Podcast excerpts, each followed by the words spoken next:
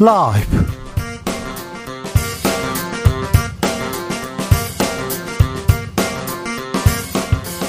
2022년 10월 3일 월요일입니다. 안녕하십니까. 주진우입니다.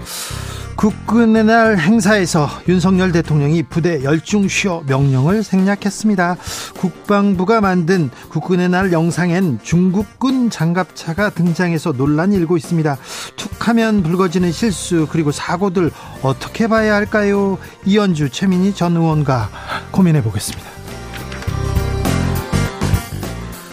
용산 대통령실 이전에 따른 비용이 1조 원을 넘는 것으로 파악됐습니다. 윤석열 대통령이 당선자 시절에 호언장담한 이전 비용은 496억 원, 496억 원이면 충분하다 했는데 더불어민주당에서는 청와대로 복귀를 검토해야 한다고 비판하고 나섰습니다. 한병도 대통령 관련 의혹 진상규명단장에게 들어봅니다. 감사원이 서해 공무원 피격 사건과 관련해서 문재인 전 대통령에게 서면 조사를 통보했습니다. 문 전 대통령은 대단히 불의한 짓이다. 이런 입장을 냈는데요. 민주당에서는 정치 탄압이라면서 감사원을 공수처에 고발하기로 했습니다. 여론과 민심에서 이 사안 팔아다 보겠습니다. 나비처럼 날아 벌처럼 쏜다. 여기는 주진우 라이브입니다. 오늘도 자중자애 겸손하고 진정성 있게 여러분과 함께 하겠습니다. 코로나 유행 좀 감소세입니다. 내일부터는 요양병원 등에서 대면 면회 허용됩니다. 지난 추석에서는 그냥 가림막 통해서 아, 얼굴만 봤는데 이젠 할머니 할아버지의 얼굴 그리고 부모님의 그리운 손 마주 잡을 수 있게 됐습니다. 내년 3월쯤에는 실내 마스크를 벗을 수 있을 거라는 방역 당국의 첫 언급도 나왔는데요. 마스크 없이 서로 마주 보면서 환하게 웃을 날 얼른 왔으면 좋겠습니다. 지금 당장 보고 싶은 얼굴 있습니까? 아, 마주 잡고 싶은 손 있습니까? 좀 알려주십시오. 때려주고 싶은 손 있어요. 이런 분 말고요. 때려주고 싶은 사람 그런 거 말고 아, 당장 보고 싶은 얼굴, 보고 싶은 사람, 손 잡고 싶은 손 이런 분 이렇게 알려주십시오. 샵 9730 짧은 문자 50원, 긴 문자는 100원이고요. 콩으로 보내시면 무료입니다. 그럼 주진우 라이브 시작하겠습니다.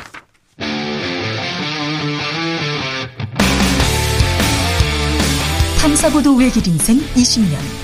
주 기자가 제일 싫어하는 것은?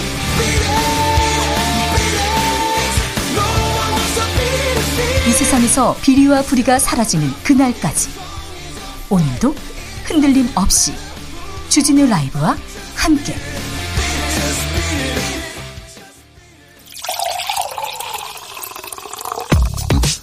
진짜 중요한 뉴스만 쭉 뽑아냈습니다. 주스. 정상근 기자 어서 오세요. 네, 안녕하십니까? 감사원이 문재인 전 대통령에 대한 서면 조사 통보했어요? 네, 서해 공무원 피격 사건을 조사하고 있는 감사원이 문재인 전 대통령에게 서면 조사를 받으라 이렇게 통보한 사실이 어제 확인됐습니다. 네. 앞서 감사원은 7월 중순부터 특별조사국 소속 10여 명을 투입해서 청와대 국가안보실과 국정원, 국방부, 해경 등 9개 기관을 대상으로 감사를 벌여왔는데요. 해양수산부 공무원 고 이대준 씨가 북한군의 피격되기까지의 경위, 어, 특히 월북으로 판단을 내렸던 당시 의사결정 과정을 조사해봤습니다. 월북으로 판단한 이유가 뭔지 그걸 알아보겠다고 지금 대통령, 전직 대통령한테 조사받아라 이렇게 했다고요. 문 전 대통령 어떻게 반응합니까?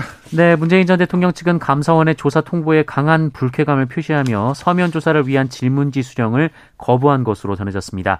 이 문재인 정부 국정 상황 실장을 지낸 윤건영 의원은 이 문재인 전 대통령이 직접 어, 대단히 무례한 짓이라는 말을 했다고 전했습니다. 네, 대단히 무례한 짓. 네, 민주당은 윤석열 정권 정치 탄압 대책위원회가 구성돼 있는데요. 오늘 국회에서 기자회견을 열고 윤석열 정부가 노리는 것은 결국 문재인 전 대통령이었다라면서 어, 현 정부 출범 이후 벌여온 그동안 소란의 최종 종착지가 문재인 전 대통령임을 노골적으로 드러냈다라고 비판했습니다. 이재명 대표도 강하게 반발했으며 네, 유신 공포 정치가 연상된다라고 했고요. 네. 국민이 맡긴 권력으로 민생을 챙기지 않고 야당을 탄압하고 전 정부의 정치 보복을 가하는데 주력하고 있다라고 비판했습니다. 국민의힘에서 반박하고 나섭니다. 네, 정진석 국민의힘 비상대책위원장은 연합뉴스와의 통화에서 이 문재인 전 대통령이 서면 조사에 응하지 않을 이유가 없다라면서 이 전직 대통령 누구라도 지엄한 대한민국의 법 앞에 겸허해야 한다라고 주장했습니다.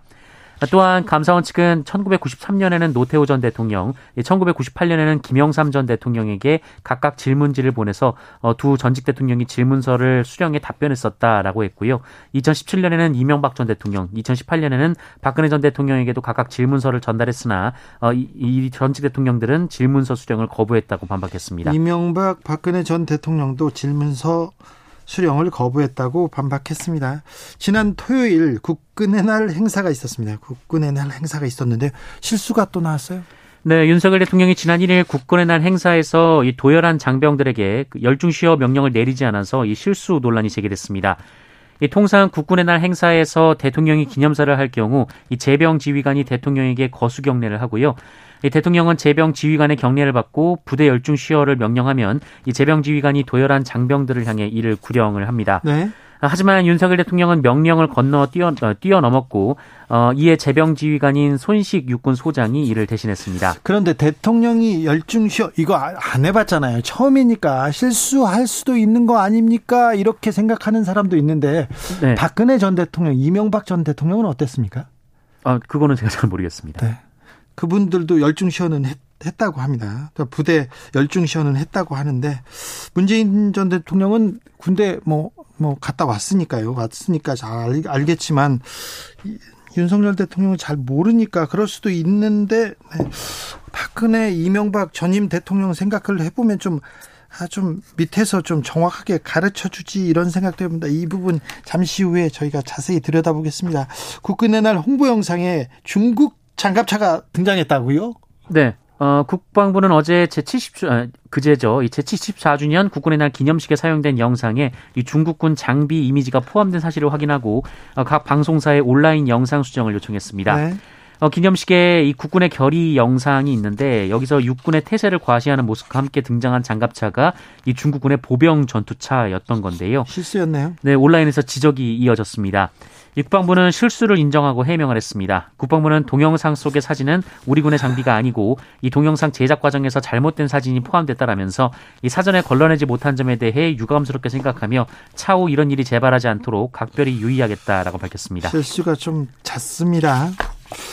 찾아요. 네, 국근하는 행사에서 아, 이런 일이 있었습니다. 그날 북한은 또 미사일을 쐈습니다. 네, 국군의 날인 지난 1일 북한이 동해상으로 탄도미사일 두 발을 쐈습니다. 고도 30km로 350km를 비행했고요. 속도는 마하 6으로 탐지가 됐습니다. 훈련 기간에도 한미 연합 훈련 기간에도 도발을 했었고요. 네, 어, 한미일 3국의 연합훈련까지 이 지난주 계속 훈련이 이어졌는데요. 이 훈련 기간과 맞물려서 일주일 동안 모두 4차례 7발의 탄도미사일을 동해상으로 쐈습니다. 네. 어, 그동안 한미 훈련 기간에는 도발하지 않던 관행도 이번에 깨졌는데요. 어, 윤석열 대통령은 국군의 날 기념식에서 이 북한이 핵무기 사용을 기도한다면 한미동맹과 우리 군의 결연하고 압도적인 대응에 직면하게 될 것이다 라고 경고했습니다. 통일부의 당부에도 불구하고 탈북 단체들이 대북 전단을 또 달렸습니다. 네, 탈북민단체가 김정은 위원장을 비난하는 내용의 전단과 이 마스크, 의약품, 그리고 북한 인권 상황을 알리는 소책자 등을 담아서 지난 토요일 풍선을 통해서 북한으로 보냈습니다. 이 준비된 풍선 20여 개 가운데 15개는 출동한 경찰이 압수했습니다만 어, 일부는 바람에 날아갔는데요. 네, 통일부에서 뭐라고 합니까? 네, 통일부 통, 권영세 통일부 장관은 전단 살포에 대해서 지금 남북 관계가 민감하다라면서 굉장히 유감스러운 일이라고 말했습니다. 네.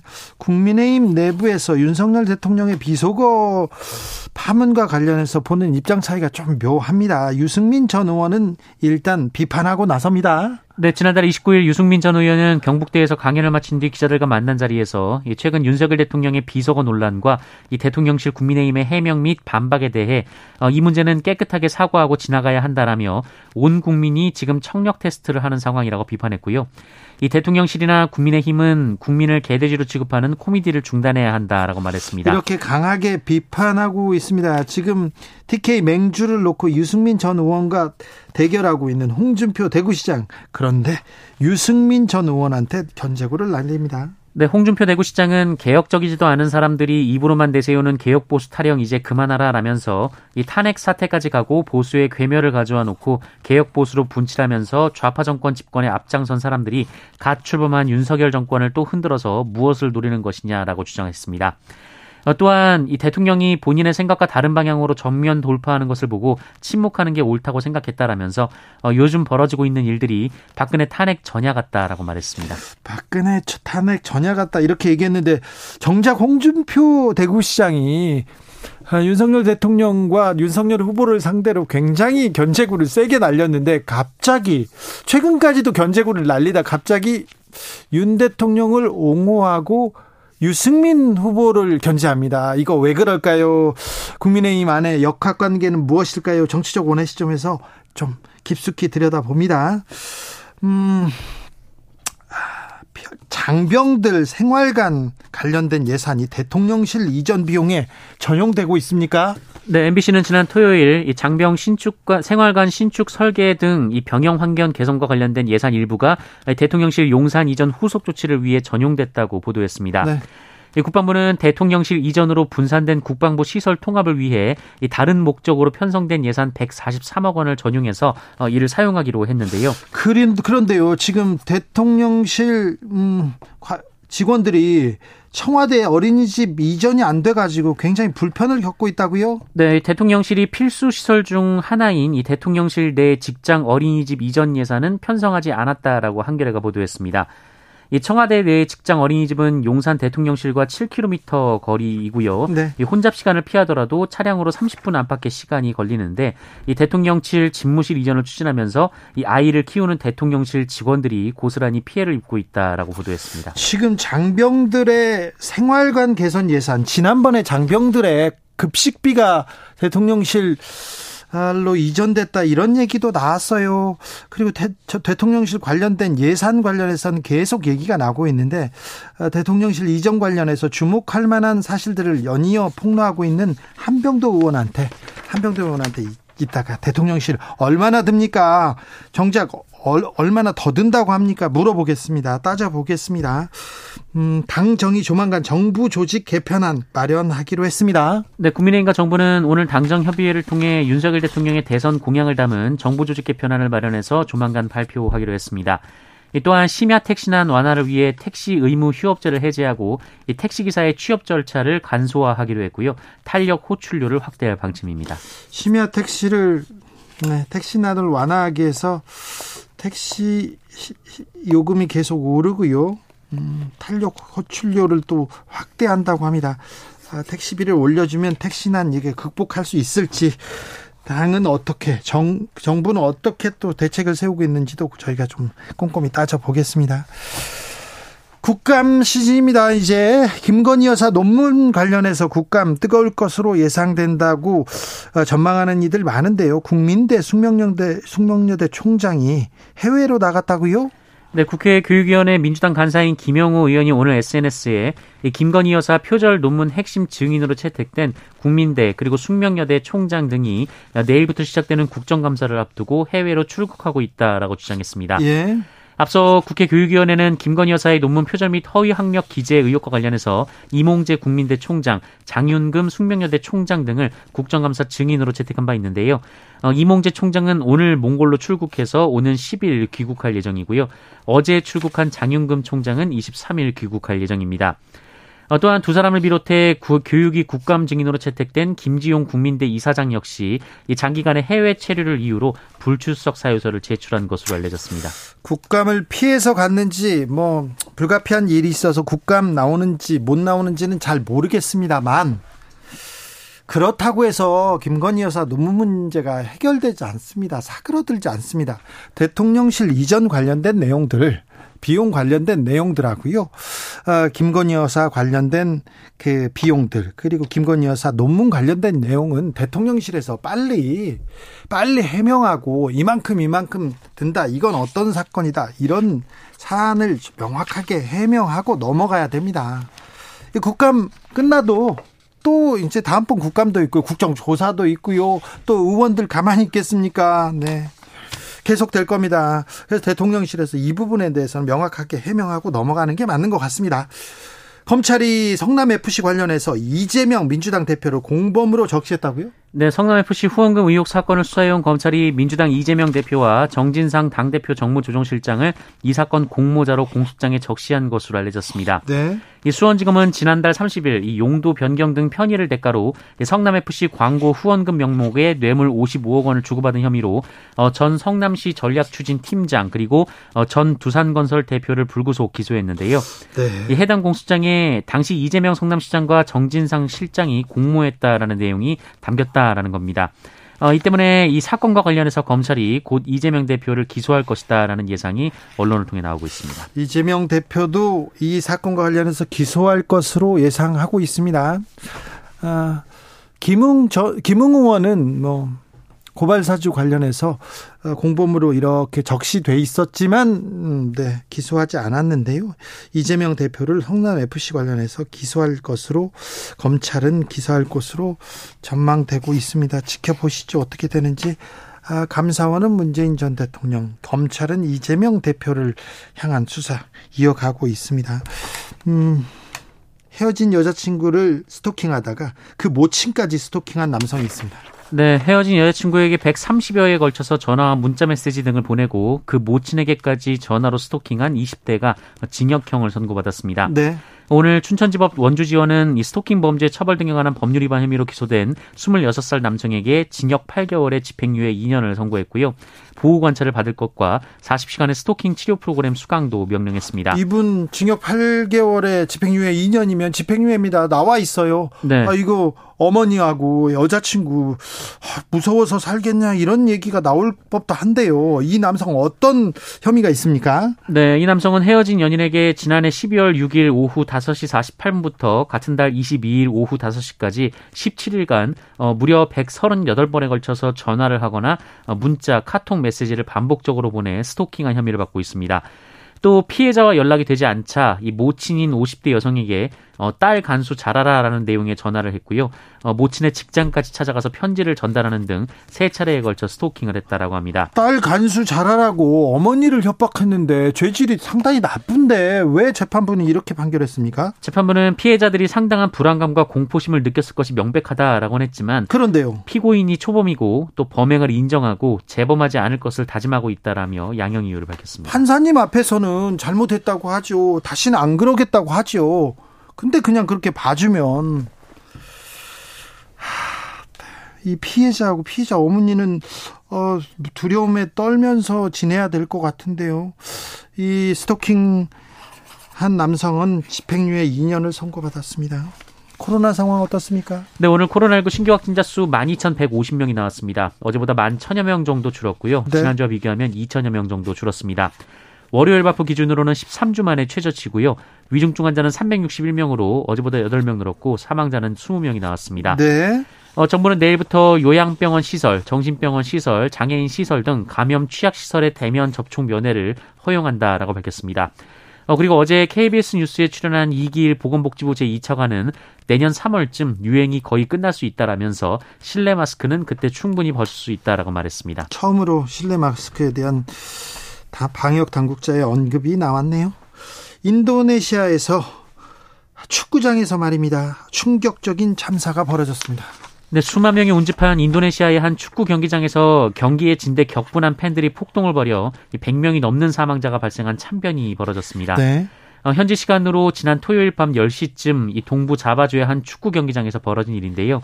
어, 경기가 종료되자마자 관중석의 팬들이 경기장 안으로 난입해 선수들을 공격했고 어, 이를 말리는 경찰을 폭행하고 경찰차를 부수기까지 했습니다. 아니 그런데 뭐 축구장에서 폭동 이런 일은 많은데 어떻게 이렇게 많은 사람들이 숨지기까지 했을까요?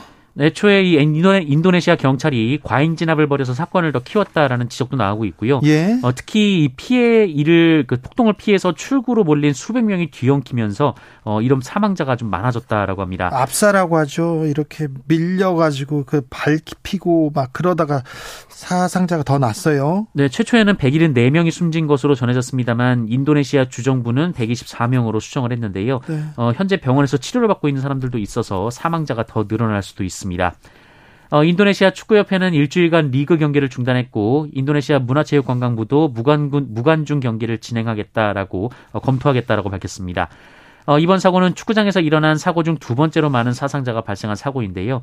가장 많은 사망자가 발생했던 때는 지난 1964년 이 페루 리마에서 열린 페루와 아르헨티나의 이 도쿄올림픽 예선전으로 당시에는 328명이 숨졌습니다. 끔찍한 참사가 벌어졌네요. 주스 정상근 기자 함께했습니다. 감사합니다. 고맙습니다. 지금 보고 싶은 일, 얼굴 있습니까? 잡고 싶은 손 있습니까? 물어봤더니 많은 분들이 얘기하십니다. 4651님 토요일에 독립한 예쁜 두 딸과 사랑스러운 반려견 만두가 너무 보고 싶습니다. 일하면서도 아직 낯설어서 눈물이 조금 조금 흘리기도 네.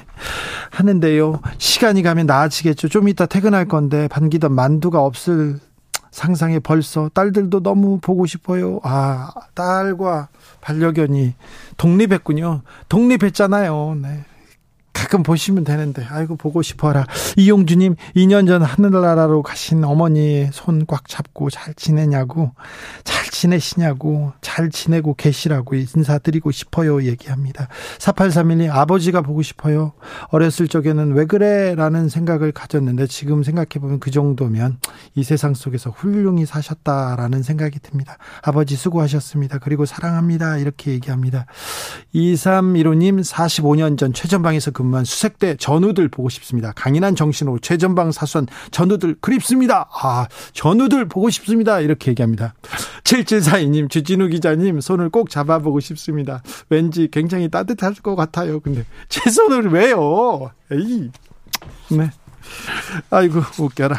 교통정보센터 다녀오겠습니다. 임초희 씨.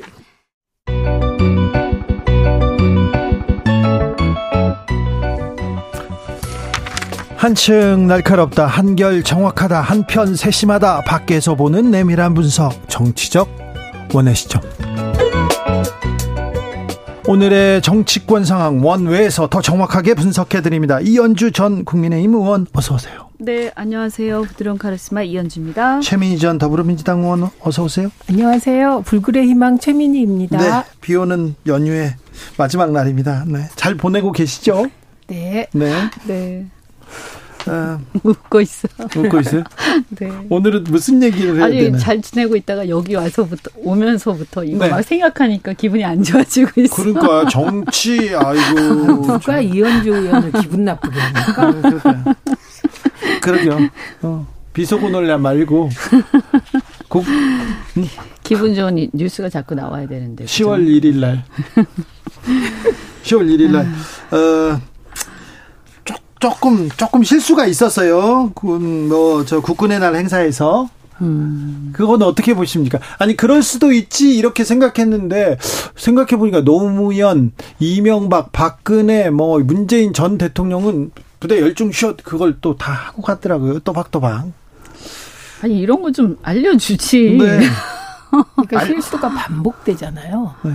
근데 그 실수가 반복됐는데 또 실수가 반복되잖아요. 이유가 있는 거예요. 인정하지 않기 때문에. 그러니까 음.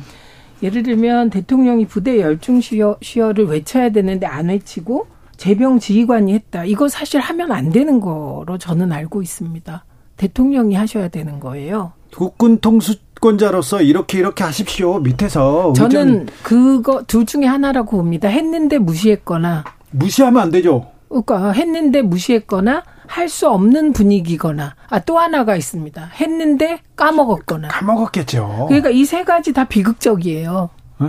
까먹었겠죠. 네, 세 가지 다 비극적인데 중요한 건 저는 국민의힘이 이럴 때 중요한데 이런 실수 정도는 사실은 아 실수다. 대통령 처음 해봐서 몰라 모르셨던 거다. 대통령이 그러셨잖아요. 대통령 처음 해봐서 잘 모른 처음 해봐서 어쩌고 이렇게 얘기하셨기 때문에 그러니까 이거를 정확히 잘못을 인정해야 다음번에 고쳐집니다. 고쳐진다는 건 뭘까요? 일단 정확히 인지하시거나 까먹지 않도록 반복 훈련하실 수 있다는 건데 아니 잘못을 해도 그냥 대충 넘어가다 보니까 실수가 계속되죠. 그래서 앞으로도 이 실수는 무엇인지 모르지만 크고 작게 계속 될 것이다. 이원주 의원님? 네. 아, 이런 거는 이제 사실 이제 그 누군가가 이제 가기 전에요. 좀 브리핑 같은 해주지 않습니까? 네. 그러니까 좀 이해가 안 되는 게 이런 부분들을 누가 이렇게 보자를 안 하나 봐요. 저는 그런 일을 프로토콜에 있어서의 실수라고 보면 그 진짜 국가 시스템 붕괴거든요. 음. 아니 근데 이, 이거를 프로토콜이 있어도 프로토콜을 다 읽어보진 않잖아요. 그러니까 이게 누가 이렇게 옆에서 비서 중에서 네. 누가 이제 이렇게 하셔야 되고 이렇게 되면 이렇게 그러니까 뭔가 이렇게 가이드를 해주지 않아요? 해줘야죠. 네, 왜냐하면 또 그러니까 제 얘기가 그런 얘기 리허설도 할 것 같은데. 네, 하죠. 그래서 저 이해가 혹시 리허설을 했습니까? 확인하셨습니까? 아니요, 근데 리허설도 안 한 거 아니에요? 아니 대통령이 했는지는 모르겠으나 국군의 날 기념식이 장병들은요 이 훈련을 어, 3개월에서 6개월 가량 한답니다. 저 궁금한데 대통령께서 음. 열중시어하고 이런 대통령의 프로토콜 리허설 리허설 하셨습니까? 이게 엄청 궁금한데요. 저도 잘 모르겠는데 리허설을 했으면 이럴 것 같지 않잖아요. 리허설 그러니까 리허설을 까먹으셨어요. 안 했거나 아니면 했는데 막 생략하면서 했거나. 그러면 아 생략하 그랬겠죠. 아, 저기. 네. 그러니까 아. 제 얘기는 뭐냐면, 그러니까 사소한 것처럼 보이지만 네. 이런 것들이 제대로 안 돼가지고 자꾸 사소한 실수들이 일어나니까 네. 이런 부분들부터 좀 네. 다잡아서 해야 되지 않는가 그렇죠. 이런 얘기죠. 제 그렇죠. 네. 이현주 의원님 지적이 조금 공감이 됩니다. 아, 사소한 실수가 이어집니다. 그럼 좀 불안해하니까 이런 거 조금 다 잡아야 됩니다. 네, 좀 귀찮더라도 네. 하셔야 돼요. 네. 네. 해야 됩니다. 7267님께서 추석 때 고향 구포 내려갔는데 이현주 의원님 프랭카드 보고 반가웠습니다. 아, 응원합니다. 네. 네. 제가 부산 전역에 네. 걸었어요. 6939님 언제나 떳떳하고 당당하게 어?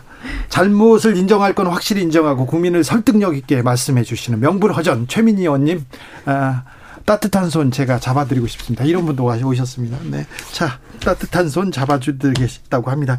자, 감사원에서는 문재인 전 대통령 아, 조사하겠다고 서면을 보냈고요. 그리고는요, 이 부분에 대해서 어, 이재명 대표가 얘기하기 시작했어요. 유신 공포 정치 연상된다 이렇게 얘기했고요. 어, 대통령의 비속어 논란에 대해서 이재명 대표 사이다 발언 쏟아내기 시작했습니다. 이재명 대표도 뛴다 이런 얘기 나오는데 최민희 의원님 어떻게 보시는지요? 우선 뭐 비속어 논란에 대해서는 국민 60 내지 70%와 같은 인식을 갖고 계신 건데 저는 BBC가 코미디에서 윤석열 대통령의 네. 비속어 논란을 대응하는 코미디 자세를 소재로 네. 예, 예, 올리지 음, 않았습니까? 네. 그럼 이제 우리나라 검찰이나 국민의힘은 대응하셔야죠. 그래서 BBC를 혹시 압색하게 되나요? 되게 궁금하고. 네. 그리고 국민의힘은 원정 시위 가시나요? 아, 피켓 시위 하러 가시나요? 비행기 BBC? 표가 좀 비쌉니다. 거기까지 네. 가겠습니까? 아니 그러니까 이게 전 세계적인 코미디 거리가 되고 있다. 예, 이거를 좀 인지해 주셨으면 좋겠고 감사원 감사와 관련하여서는 할 말이 많습니다. 지금 할까요? 네, 하세요. 네. 우선 감사위원회가 저는 적법 적법하지 않은 감사를 하고 있는 게 아닌가 문제 제기를 해봅니다. 네, 네. 어떤이요? 왜냐하면 지금 전현희 국민권익위원장 건 됐죠. 감사, 그다음에 네. 사회 공무원 피살 감사, 그리고 비, 비영리 단체 지원 실태 감사. 이 네. 감사가 감사위원회 의결을 거치지 않고 감사에 들어갔다고 합니다. 예. 근데 본래는 주요 감사 계획은 감사위원회 의결 사항이래요. 그래서 이런 문제 제기가 되자 감사원에서 상시 공직 감찰이라는 것이 있다. 네. 요게 중요한데요. 원장이 첩보나 정보에 정보 원장이 입수한 첩보나 정보에 따라 구체적인 아이템을 원장이 정해서 감사할 수 있다는 거예요. 이거에 관한 규칙이 있습니까? 감사원이 답하셔야 될 것 같고요. 어쨌든 이럴 경우라도 제가 본 감사위원회 법과 규칙에 따르면 감사위원회에서 감사원장에게 권한을 위임하는 의결이라도 해야 되는데 이 절차가 없었습니다. 그러니까 그리고 또 신동아인가요? 인터뷰 보니까 유병호 총장이 서해 공무원 피살 사건은 사건 감사는 내가 전격 지시했다. 요런 요지의 얘기가 있습니다. 그렇다면 이건 원장 마음대로 총장 마음대로 감사 아이템을 정할 수도 있다는 위험이 있기 때문에 저는 일단 적법하지 않은 것이 아니냐 이런 문제 제기를 해 봅니다. 그리고 이게 지금 국면 전환이 필요해서 보세요. 당장에 문재인 대통령께 감사원이 서면 질의서 보내니까 민주당이 벌떼같이 일어나서 뭐 기자회견도 하고 뭐 반대도 하고 이러면서 의제가 분산되지 않습니까? 이게 컨틴전시 플랜의 하나로 지금 작동하고 있어 보이는데 아, 이건 정말 말이 안 된다고 생각합니다. 이현조 의원님? 네, 우선 그 지금 그 비속어 논란과 관련해서는요. 어쨌든 그 일단 대다수의 국민들이 부적절하다 이 논란 자체가 이렇게 예. 생각하는 것 같고요. 네. 그래서 이게 대통령이 이제 권위가 무너지면 안 돼요. 그러면 국정 동력이 상실되거든요. 뭐 어 지금 보면 이제 조롱거리로 계속 가고 있어요. 그래서 굉장히 위험한 상황까지 왔다 이렇게 보이고요. 어 그래서 최소한 제가 볼 때 뭐 바이든이다 뭐 난리면이다 이건 떠나서 일단 비속어 쓴 것은 객관적으로 드러나기 때문에 사실은 우리 국회에 대해서라도 간단하게 유감 표명 정도 하셨으면 끝났을 일인데 아 그거 안 한 것도 굉장히 유감스럽고 또 이렇게 이제 이걸 가지고 다시 또 어, 제2라운드로 국힘과 함께 MBC를 네. 이제 항의 방문하고 이렇게 하다 보니까 다른 심, 언론들도 같이 했던 거를 이렇게 좀 하다 보니까 이번 건에 대해서만큼 사실 설득이 좀 떨어지거든요. 예. 그러다 보니까 이걸 언론 탄압의 프레임으로까지 확장될 가능성이 또 있어요. 그래서 그 여파로 인해서 이번에 보면 어, 특이한 점이 이제 국민의힘의 지지율이 동반 하락하고 있어요. 여러 여론조사 기관에 예. 이렇게 나온 걸 보면 그래서 이걸 지속하는 것은 상당히 위험한 일이다. 네. 그래서 이게 어떤 경우에도 이 논란은요, 어, 대통령에 대해서도 그렇고, 국민의힘에 대해서도 그렇고, 도움이 안 됩니다. 그래서 저는 그렇죠. 도움이 안 되는데 왜 자꾸 하는 걸까? 어, 그래서, 어, 저는 그게 조금 이해가 안 되는데, 어, 이게 이제 아까 그, 저, 조국 사태 어그 얘기들을 많이 하시는데 이렇게 조국 사태 때도 보면 어이 민주당이 어, 문제가 있는 것을 인정을 하지 않고 계속 우기는 어떤 행태를 계속 하다가 이게 조국 개인의 어떤 문제가 민주당의 문제로 확대되고 그러면서 이것이 이제 어, 어떻게 보면 어, 정권 교체의 어떤 그 정권 교체가 초래되는 그런 어떤 꺾이는 지점이 됐거든요. 그래서 저는 어 이 사태가 계속 이렇게 가면서 굉장히 위험하다 이렇게 보이고요. 그다음에 이제 감사원 감사와 관련해서는 어 이게 뭐 뜬금없이 갑자기 나왔는데 뭐 그전에 좀 있긴 있었습니다만 네. 근데 이게 전직 대통령 원래는 감사 대상이 아니죠 원래는 그런데 이제 이거를 그렇게 해서 서면 어, 질문을 할 만큼 어, 지금 뭔가 대단한 게 있는가 어, 이런 부분에서 사실은 좀 신중할 필요가 있는 거거든요. 근데 이게 갑자기 뜬금없이 나오면서 이게 정책 논란으로 비화되고 있어요. 근데 이런 걸 보면서 사실은 이 문제들 지금 감사원 그다음에 형사 감사원도 그렇고 어, 검찰도 그렇고 지금 보면 완전히 사정 정국으로 가서 그렇죠. 지금 우리나라는 우리나라는 이제 협치는 물 건너 갔어요. 그리고 감사원도 지금 솔직히 제가 볼 때는 좀 안타까운 게 뭐냐면 옛날에는 저 제가 초선 때는요.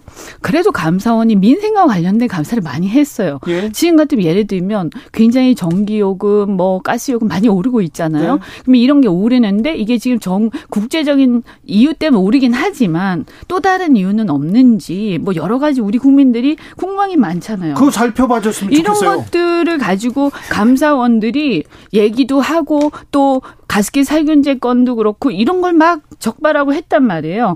근데 지금은 보면 감사원도 그렇고 어 검찰이나 사정 당국도 그렇고 그냥 제가 볼 때는 어떤 정치 세력의 그냥 뭐 정치 세력의 그냥 하나의 어떤 부속 적인 기관 이렇게 돼서 정쟁의 하나의 도구가 돼 버렸어요. 이거 굉장히 심각합니다. 한쪽만 본다 이런 그 지적. 또 정권 바뀌면 또 바뀔 거예요. 저는요 이 자리를 빌어서 정말 꼭 말씀드리고 싶은 게요.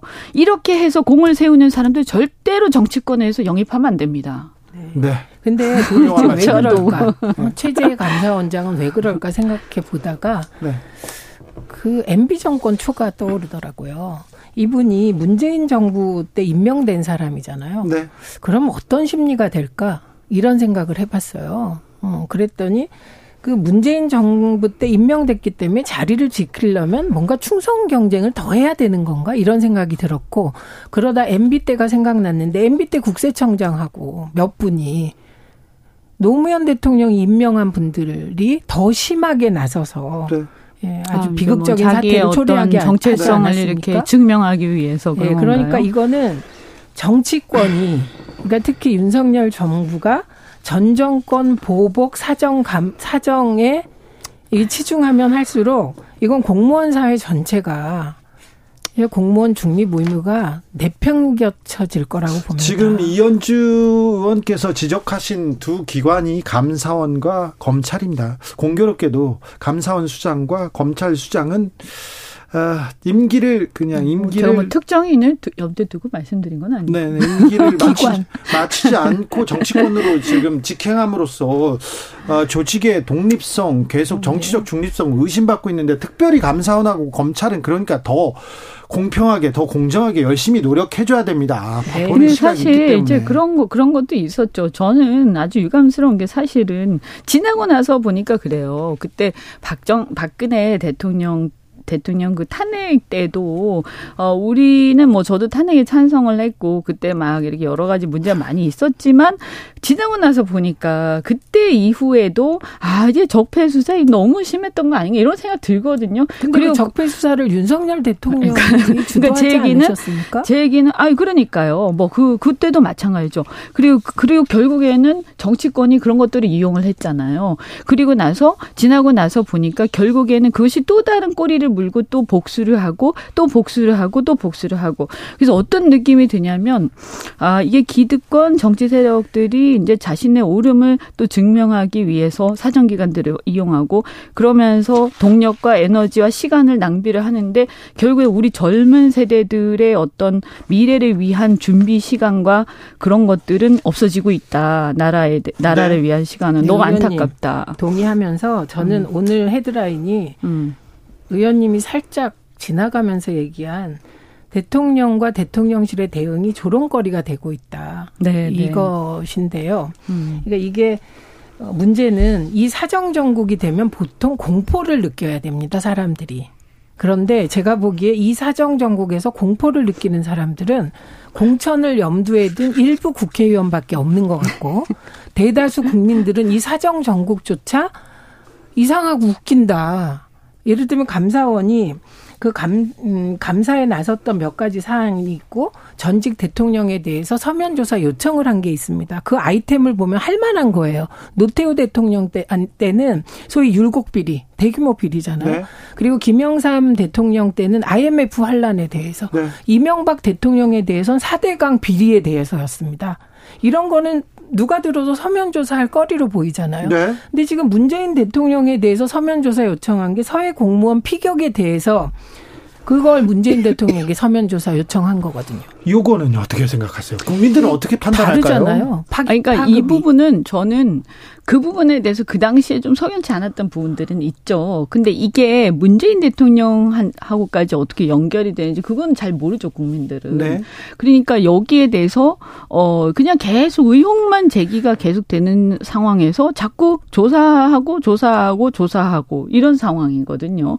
그래서 뭔가를 하려면 어떤 정확한 예를 들면 근거 그리고 어 적어도 어떤 거기에 대해서 이 주장에 대한 근거 같은 것들이 좀 나와야 된다. 뭐 네. 예를 들면 어떤 진술이라든가 어 저는 그렇다고 생각을 해요. 그래서 네. 그때 뭔가 어 제대로 어 이렇게 이 밝혀지지 않은 부분들이 있었다라는 그런 기억들은 있어요. 예. 네. 그런데 그런데 이 문제는 그러면 이제 문재인 대통령까지 번진 감사원의 감사 그래서 저 민주당에서는 발끈하고 나섰습니다. 이 대응에 대해서 발끈하고 나서자 국민의힘에서는 또 어, 왜 당신이 발끈해 그러면서 또 여기에 참전한 상황입니다. 이 정치권의 반응에 대해서는 어떻게 보시는지요? 저는 정치권은 네. 국민의힘은 뭐 당연히 그렇지 않습니까? 국민의힘은 제가 아무리 들어도 바이든인데 그걸 날리면이라고 주장하고 말리면이라고 주장하는 분들도 있고 그것이 공교롭게 대통령의 입장 표명은 더 심해지고 있기 때문에 네.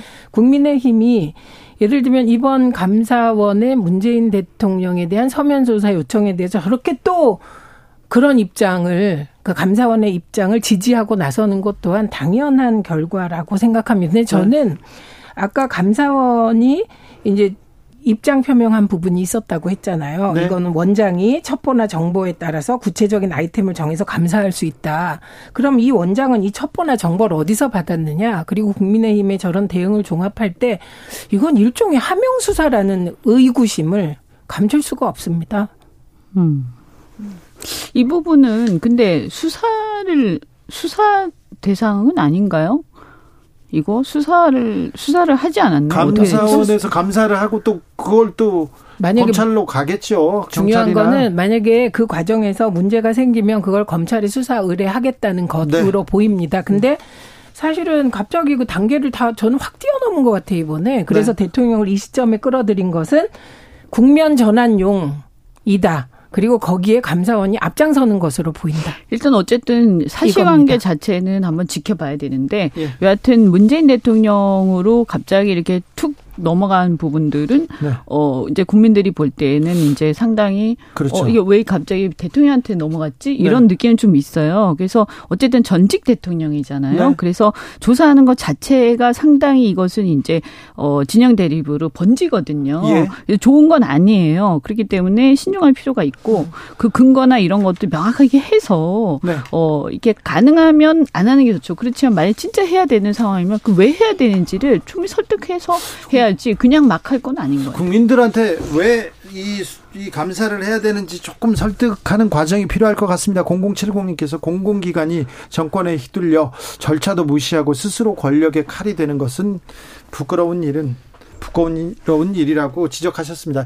취임 다섯 달 만에 문재인 전 대통령을 정면으로 겨눈 어, 문, 윤석열 정부의 감사원의 칼 어떻게 국민들은 받아들일지 어, 어떻게 이 전국은 흘러갈지 조금 지켜봐야 되겠습니다. 이거 너무 급하게 하는 거예요 지금 다. 음, 너무 그러니까 갑자기 예, 엄청 성질이 급하게 가는 거예요. 지금 아까 이현주 전 의원께서 아, 지금 국정 대통령실의 국정 지지율과 국민의힘이 그 여론조사가 같이 가고 있다, 같이 동반 하락한다고 했는데 거기에서 이유를 찾은 건 아닌지 좀 생각해볼 대목인 것 같습니다. 네. 윤석열 대통령의 국정 수행 그리고 국민의힘 지지율 하락했다는 여론조사는요 리얼미터가 지난달 26일부터 30일까지 진행했습니다. 자세한 내용은 중앙선거 여론조사 심의위원회 홈페이지에서 확인할 수 있습니다. 국민의힘으로 좀 가볼게요. 네. 자. 대통령 막말 이거 빨리 사과하고 끝내라 이렇게 얘기하는 사람이 있습니다. 유승민 전 의원 이제 얘기하고 있습니다. 홍준표 대구시장은 대통령실에 대해서 좀 잘해라 그리고 김건희 여사에 대해서 좀 가만히 있어라 계속 얘기하다가 갑자기 홍준표 대구시장 음.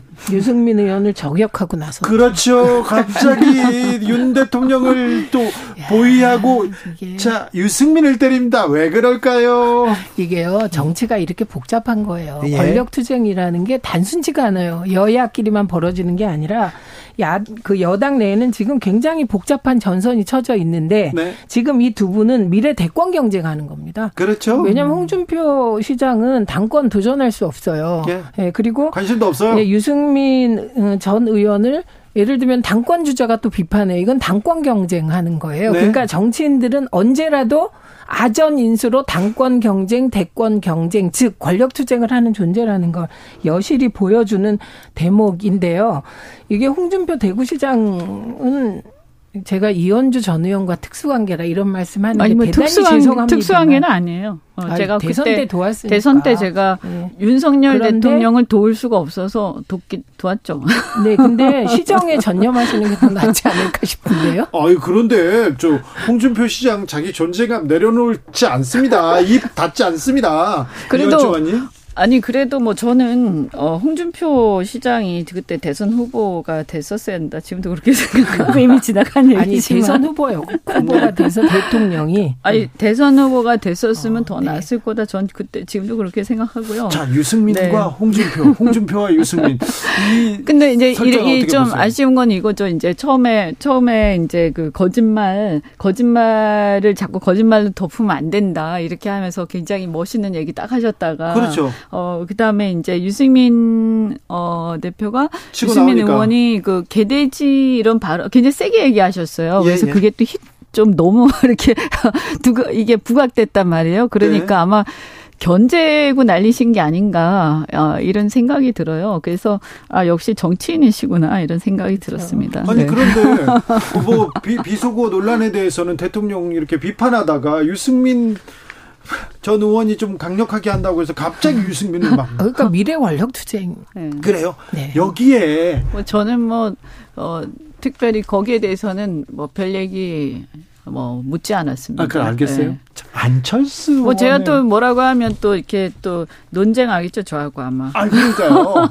그러니까 아이 싸움은 붙어야 되는데 붙여야 되는데 안철수 의원의 지금 또또 몸풀기 시작했어요. 네, 안철수 의원도 뭐 보니까 뭐 원래는 장재원 의원 뭐 윤핵관들하고 굉장히 가깝게 지내다가 요새 약간 약간 분위기가 그게 아니다 생각하셨는지 네. 네, 조금 거리 두는 것 같긴 한데 어떤 그러니까 정확하게 입장은 잘 모르겠어요. 여기는 이제 네. 대권보다는 지금은 당권부터 당권. 잡아보자 이런 거잖아요. 당권 주자 지금 김기현 네. 있고요, 안철수 있고요, 네. 그 다음에 유승민 있고. 네. 또 누가 보입니까? 뭐 조경태 의원도 있으나 여러 여러 여러 나경원 나경원 네, 의원도 전 있습니다. 의원도 나오겠죠. 자 네. 그런데 안철수 의원의 스탠스는 본인의 중도 이미지 예? 그 이미지를 이미지는 유지하면서 비속어 논란은 사실 누가 봐도 국민 70% 정도가 사과하라는 얘기들이 있기 때문에 거기에 편승하다 보니 좀 애매하긴 합니다. 그런데 빨리 정리하고 마무리 짓자고 나는 초기부터 주장했다. 이 말은 시인하고 어떻게. 사과하고 넘어가자는 건데 그거를 시인하고 사과하고 넘어가자라고 말하지 못하는 것이 이분의 한계가 아닌가 합니다. 홍길동을 홍길동이라고 하는 거.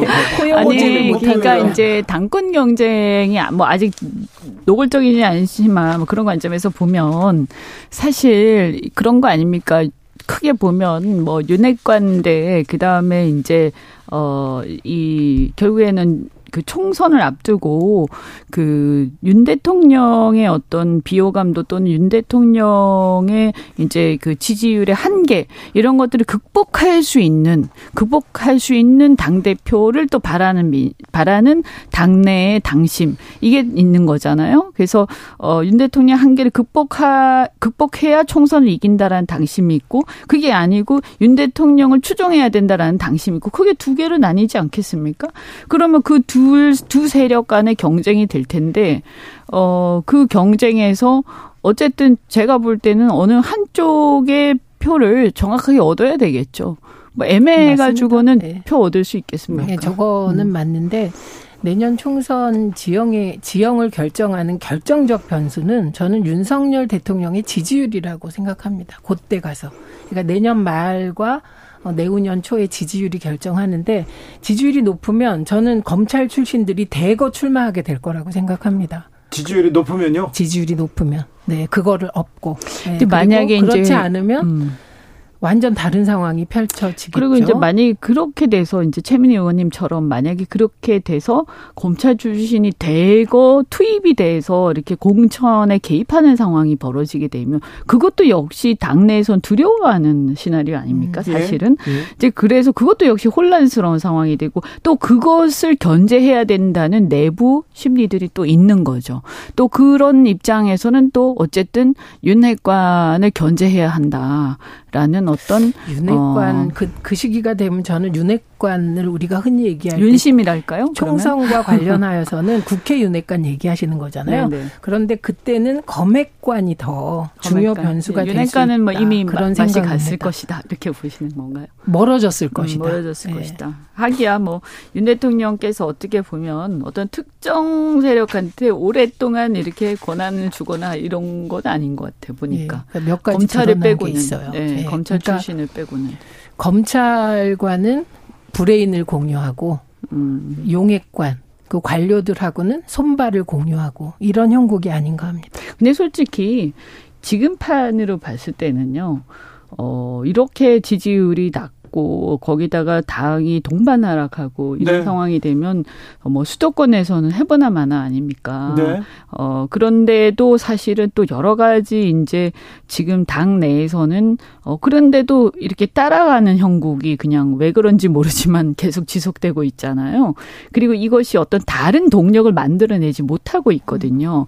그래서 과연 이 상황 또 그다음에 이준석 건은 어떻게 처리할 거냐 이런 문제도 있고 근데 실제 또 여론조사에서는 어 유승민 대표가 또 1등을 또 하고 있고 그럼 이게 이, 이 당의 어떤 지금 현재 상황이 지속 가능하냐 이런 어 얘기들도 많이 있죠. 굉장히 복잡한 상황이에요. 이 복잡한 상황에서 빨리 벗어나야 되는데 어떤 문제도 지금 명확하게 해결하면서 앞으로 어, 나아가는 모습을 보여주지는 못하고 있어요. 그게 정직함이 결여돼서 그래요. 그러니까 정면 돌파라고 생각하는데 사실상 늘 정면 돌파를 안 하고 있기 때문입니다. 그러니까 정직하게 인정하고 사과할 걸 사과해야 넘어갈 수 있는데 네. 인정을 안 하니 대응책도 뭐 부정직한 거죠. 이럴 때는 그냥 국민만 보고 마음 비우고 있는 게 국민을 잘 안 보시는 것 같아서 걱정이에요. 마음 비우고 그냥 이연주 최민희 네. 두분 감사합니다. 네, 고맙습니다.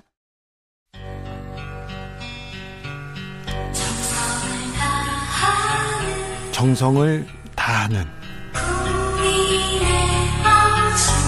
국민의 방송. KBS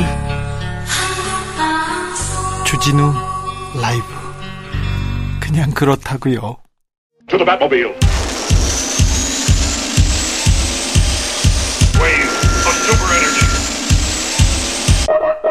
주기자의 1분 고환율, 고금리, 고물가에는 브레이크도 없습니다. 무역 적자 신기록 행진 이어갑니다. IMF 때보다 어렵다는 소리 여기저기서 나옵니다. 심각한 것은 혹독한 겨울이 오고 있다는 것입니다. 내년에는 더 힘들 것이라는 것입니다. 내년 글로벌 경제가 침체에 빠질 확률이 98% 달한다는 경고 제가 전해준 바 있는데요. 경제 위기는 서민 특히 저소득층 삶을 직접 타격합니다. 전기요금과 가스요금이 많이 올랐습니다. 정부는 경로당 난방비 지원도 줄였습니다. 경제 위기는 전 세계적 현상이기도 하죠. 우크라이나 전쟁으로 인해서 올겨울 에너지발 위기가 온다고 걱정합니다. 전기, 가스비 급등으로 인한 부담 줄이기 위해서 어떻게 할까요? 영국에서는 부자 감세 포기했습니다. 그리고 유럽 국가들은 서둘러 최저임금 올리고 있습니다. 10월 1일이죠. 그러니까 어제 그제 독일 정부에서는 시간당 최저임금을 14.8% 올려서 12유로로 정했습니다.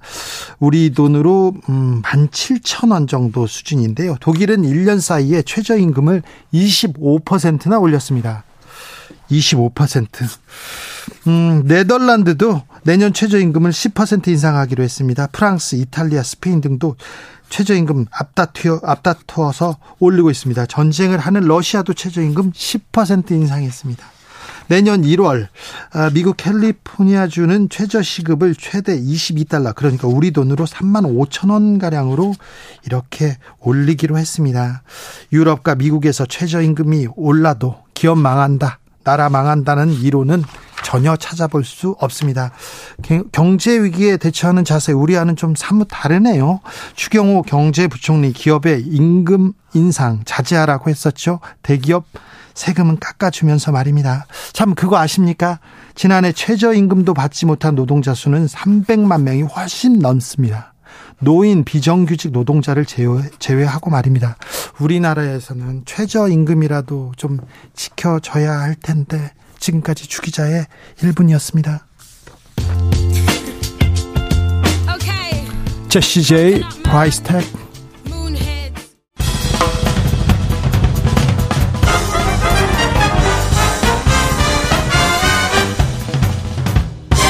Tag 훅 인터뷰 모두를 위한 모두를 향한 모두의 궁금증 훅 인터뷰 용산 대통령실 이전 비용이 무려 1조가 넘는다고 파악되고 있습니다. 아, 대통령이 당 당초 호언 장담했었죠. 이전 비용 496억 원이면 충분하다 이렇게 그런데 계속 늘고 있습니다. 앞으로 얼마나 더 느는지 요즘 대통령실 이전 비용을 매일 하나씩 찾아내고 있는데 어, 대통령, 대통령실 관련 의혹 진상규명 단장을 맡고 있습니다. 한병도 의원 모셨습니다. 안녕하세요. 네, 안녕하세요. 한병도 의원입니다. 네, 네 고생이 많으십니다. 예, 초대해 주셔서 감사합니다. 네. 어, 대통령 비속어 논란으로 살짝 묻혔어요. 하지만 예. 지금 한병도 의원께서 매일 지금 대통령실 이전 비용 이것도 든다 저것도 든다 이렇게 얘기했는데 1조 어, 원이 넘을 수도 있다고요? 이거 어떻게 이렇게 추산한 내용입니까? 저희들이 이제 처음 그 예산을 전용한 300여 원을 찾아냈고요. 네. 그다음에 2023년도 예산안을 다 검토를 했고 그리고는 영빈관 그 896억 원인가요? 예. 그것도 878억 맞습니다. 네, 그것도 예. 의원님이 찾아내셨어요. 네, 그거 찾았습니다. 네. 또 2024년도 예산안도 보고 네. 또 향후에 정부에서 인정한 향후 발생될 것이 무엇이 있는지를 다 해봤더니. 조사를 해봤더니 한 1조 800여 원이 나왔습니다. 1조 원이 넘습니까? 예, 그렇습니다. 아니 당초에 496억 원이면 충분하다 이렇게 얘기했는데 예. 어디에서 가장 많은 비용이 이렇게 전용되거나 가져왔습니까? 이게 이제 국방부가 예산이 제일 많습니다. 국방부, 국방부 같은 경우에는 네. 대통령실이 국방부로 이전을 했잖아요. 네. 국방부로 가니까 국방부에는 합참이 또 이전을 해야 되고 연쇄 이동을 막 그 해야죠. 국방부도 이사 가고 합참도 또 이사 가고 그렇습니다. 그래서 그 비용이 많죠. 이게 이제 국방부가 2026년까지 이미 남태령으로 이전을 하겠다고 발표를 했는데요. 네. 정부에서 발표한 것만 200, 2,980억 원입니다. 합참 네. 하나만 예를 들어보자면. 예. 근데 이 합참 건물이 좋은 건물입니다. 이게 진지가 한 10년밖에 안 됐거든요. 네. 근데 이 시설은 예를 들어서 EMP 어, 전자 공격을 방어할 수 있는 시스템, 네. 방호 시스템 이런 것들이 다 구축이 돼 있습니다. 네, 벙커도 거기에 들어가 있다. 그렇습니다. 그리고 또 이 뭐냐 그 내진 설계도요 8.38처럼 완벽한 내진 설계가 되는 이렇게 좋은 새 건물을 네. 어, 이전을 해야 되는 겁니다. 어 근데 이제 그 이 내용은 저희들이 주장을 한 게 아니고 네. 어, 7월 25일 날 네. 어, 국회 대정부 질문을 할때 네. 한덕수 총리께서 비용이 얼마 들어가냐 그랬더니 2,980여억 원이 들어간다. 네. 어, 이미 이렇게 이야기를 한 겁니다. 네. 어, 그리고 또 이제 그 용산 그 잔류기지 네. 관련해 가지고도 비용이 많이 어, 들어가거든요. 예. 근데 이 잔류기지 이게요. 미군 기지하고 예. 우리 대통령실하고 예. 담장 하나 사이로 있는 겁니다. 지금 그럼 미군 기지하고 지금 대통령실하고 붙어 있어요? 예. 이게 이 한 200여 미터 이 안에 예를 들어서 미군이 파견돼 있는 나라가 한 20여 개국을 보면 한 200여 미터 근 이렇게 가까운 곳에 대통령실이 있지가 않습니다. 아 거기는 치외복권 지역이거든요. 아니 그러니까 지금 대통령실에서 200m면 그러면 바로 옆에 지금 미군이 주둔하고 있다는 거 아닙니까? 그렇습니다. 그래서 이건 국격과도 맞지 않고 예? 그렇기 때문에 정부에서 이 미군 이걸 이전할 필요가 있죠. 이전할 필요가 있으니까 우리가 요청을 해서 지금 미국하고 협상을 하고, 하, 하고 있습니다. 근데 네. 사장 변경 요인이 대통령실이 용선으로 이전하면서 사전 그 변경 요인이 발생을 해야 되기 때문에 경비를 우리가, 우리가 지불을 해야 되는 이사비 달라고 하겠네요. 그렇습니다. 근데 거기가 한 3만 2천 평 정도 규모가 되는데 드래곤 힐 그 호텔이요. 예. 뭐 지하 3층, 지상 6층에 객실도 한 300여 개. 예, 용산 미군 기지 안에 호텔이 하나 있습니다. 예. 근데 이 비용을 우리가 내야 되는데 이건 한 3천억 원 정도가 더 소요가 되는 거거든요. 이걸 우리가 지불을 해야 되는 겁니다. 그래요? 예. 국민의힘과 대통령실에서는 이거 1조 네. 원 넘는다 그랬더니 터무니없다. 이거 네. 너무 많이 이게 뻥튀기 했다. 이렇게 얘기하는데요. 예. 저는 이렇게 이야기하고 싶습니다. 정말 이 대체 네. 496억 원 외에는 네. 돈이 안 들어간다고 이야기한 게 뻥튀기 한 거지. 네. 제가 앞에서 그 말씀드린 것처럼 네. 구체적으로 예산 비용을 말씀을 드렸는데 네. 예를 들어서 그 대통령실에서 제가 발표를 하니까 1조 원 들어간다고 하니까 이제 그렇지 않다라고 이야기를 하는 게 영빈관 예산 네. 철회하지 않았느냐. 근데 왜 한병도 원실은 예산을 잡았냐. 예. 지금 철회되지 않았습니다. 안, 안 됐어요? 안 됐습니다. 아, 철회한다고 했잖아요. 철회한다고 했는데 이걸 수정을 하려면은요. 국가재정법 제 35조에 예. 수정할 사유가 생겼을 경우에는 국무위원회 심의를 거쳐서 대통령이 승인을 받은 다음에요. 수정 예산을 국회에 제출을 해야 되거든요. 아, 네. 근데 지금 수정 예산은 국회에 와 있지 않습니다. 그러면 영빈관 신축 비용 878억 원은 지금 예산이 잡혀 있는 거네요. 잡혀 있는 겁니다. 아직요? 예, 수정 그 예산에 제출돼 있지 않고 있고요. 네. 그러니까 당연히 정기를 추계를 하는 게 맞죠. 아, 무튼 그 영빈관 신축 비용 뭐 취소하겠다고 했으니까 안 하겠지요. 이거 네. 영빈관 이렇게 878억 원 예산 잡혀 있다. 이거 네. 의원님께서 네. 어, 지적하신 내용이잖아요. 네, 그렇습니다. 음, 예. 어떻게 이 영빈관 예산을 찾아내셨어요? 저희들이 이제 그 국가 기금 운용 계획안 관련해 가지고 네. 이 정부 예산서를 찾아냈습니다. 네. 저희 직원들이 그 책자를 전부 뒤져서 네. 어이 대통령실 이전 관련 예산안이 이게 많이 숨겨져 있어 가지고요. 숨겨놨어요? 예, 의원들이 자료 제출을 하면 자료가 오지 않습니다. 네. 그래서 뭐 애교리를 찾아야 되고 이런 기금 운영 계획안을 다 훑어야 되고 그 속에 그 국가 자산 관리돼 있는 예산을 찾다가 이걸 찾아낸 거거든요. 네. 그리고 지금 찾아내는 것도 어, 그렇게 많은 숨어 있는 것들을 숨바꼭질 하듯이 지금 계속, 계속 찾아내고 있고 그 예산이 계속 늘어나면서 지금 불어나고 있는 이런 어, 상황입니다. 지금 의원님께서 예. 대통령실 이사, 이사 비용이나 이전 비용 예. 이걸 조금씩 조금씩 찾아내고 있는데 예. 찾아서 이게 명확한 것만 지금 공개하고 있잖아요. 그렇습니다. 그러면 최소 비용이라고도 볼 수 있어요. 앞으로 좀 더 나올 수도 있네요. 그렇습니다. 이게 문제가 뭐냐면 현재 이 마스터 플랜이 없기 때문에요. 네. 대체 이 비용이 어디에서 각 부처에서 쓰고 있는지를 저희들이 정부에서 발표한 적도 없고 네. 이렇게 예산서에는 숨어져 있고 하기 때문에 찾아나가는 과정이 아주 그 어려움이 있습니다. 네. 근데 계획이 없기 때문에 그각 부처에서는 필요한 대로 막 쓸 거거든요. 예? 용산 이전 그 부수적으로 발생하는 비용들을 네. 그렇기 때문에 이게 최소 비용만 어 지금 저희들이 그 추산을 한 거고요. 네. 예를 들어서 그 이번에 또 대통령실에서 이거 옛날 참여정부 때부터 추진하는 건데 네. 왜뭐 예산을 너무 과하게 우리가 어, 추산을 했다라고 지금 주장을 하고 있습니다. 네. 근데 예를 들어서 그 전 정부부터 저희들이 잔리구리 뭐 대체부지 예. 뭐 이런 걸 찾아내는 게요. 참여정부 때 진행된 이런 건 다 뺐습니다. 아 그런 건 빼고요. 예, 다 빼고 예. 를 들어서 뭐 용산 운영위원회 뭐 운영을 한다든지 네. 뭐 펜스를 설치한다든지 그 전 정부 때 계획에 따라서 하는 것들은 다 예산을 빼고 빼고 윤 전정 정부에서 갑자기 지금 추진한 것들 몇 개월 사이에 네. 그런 것들만 예산을 다 추계를 한 것입니다. 아니 그런데 예. 용산으로 청와대에서 용산으로 대통령실 예. 이전하기로 했잖아요. 예. 부대 시설 필요해요. 뭐 예. 연회장도 필요할 수도 있어요. 예. 그런데 음. 대통령실이나 정부에서 예. 아, 국회에다 설명을 하고 우리가 이렇게 듭니다. 네. 이런 네. 큰 계획이 있, 으니 우리가 쓸 것도 아니고 네. 미래에 또 이용할 어, 이 용할 그 자산들이니까 이렇게 이렇게 하겠습니다 하고 설득해야 되는 거 아닙니까? 그랬어야죠. 국회에 예? 이게 그 우리 뭔그 대한민국의 컨트롤 타워 아닙니까? 예? 컨트롤 타워가 이전을 하는데 네. 이 컨트롤 타워 이전은요 국민의 재산과 예? 생명 안전과 다 직결된 문제입니다. 네. 이런 중차대한 문제를 할 때 정확한 계획을 세우고 네. 이걸 국회에 설명하고 국민들께 설명을 해서 그렇죠. 동, 국민적 이 동의 과정을 걸쳐야 되는데 이야기하지도 않고 네. 예산서는 숨어 있으니까 우리가 찾아내야 되고 맨날 숨기고 그리고 하나씩 찾아내고 이 숨바꼭질을 계속해야 됩니까? 그래서 지금 신뢰가 신뢰를 하지 못하는 이유가 네. 어, 이것이 계속 반복되면은요. 네. 그리고 비정 496억 원은 외에는 안 든다고 하는데 매일매일 새로운 것들이 나오잖아요. 그렇죠. 그러면 어떻게 이걸 믿고 신뢰를 할 수가 있겠습니까? 그러니까요. 지금 1조 원 넘었으니 예. 명확하게 예. 좀더 많이 든다. 이렇게 예. 좀 처음에 한번 명확하게 설명을 하고 국민들한테 양해를 구하고 넘어가야 될 것 같아요. 예.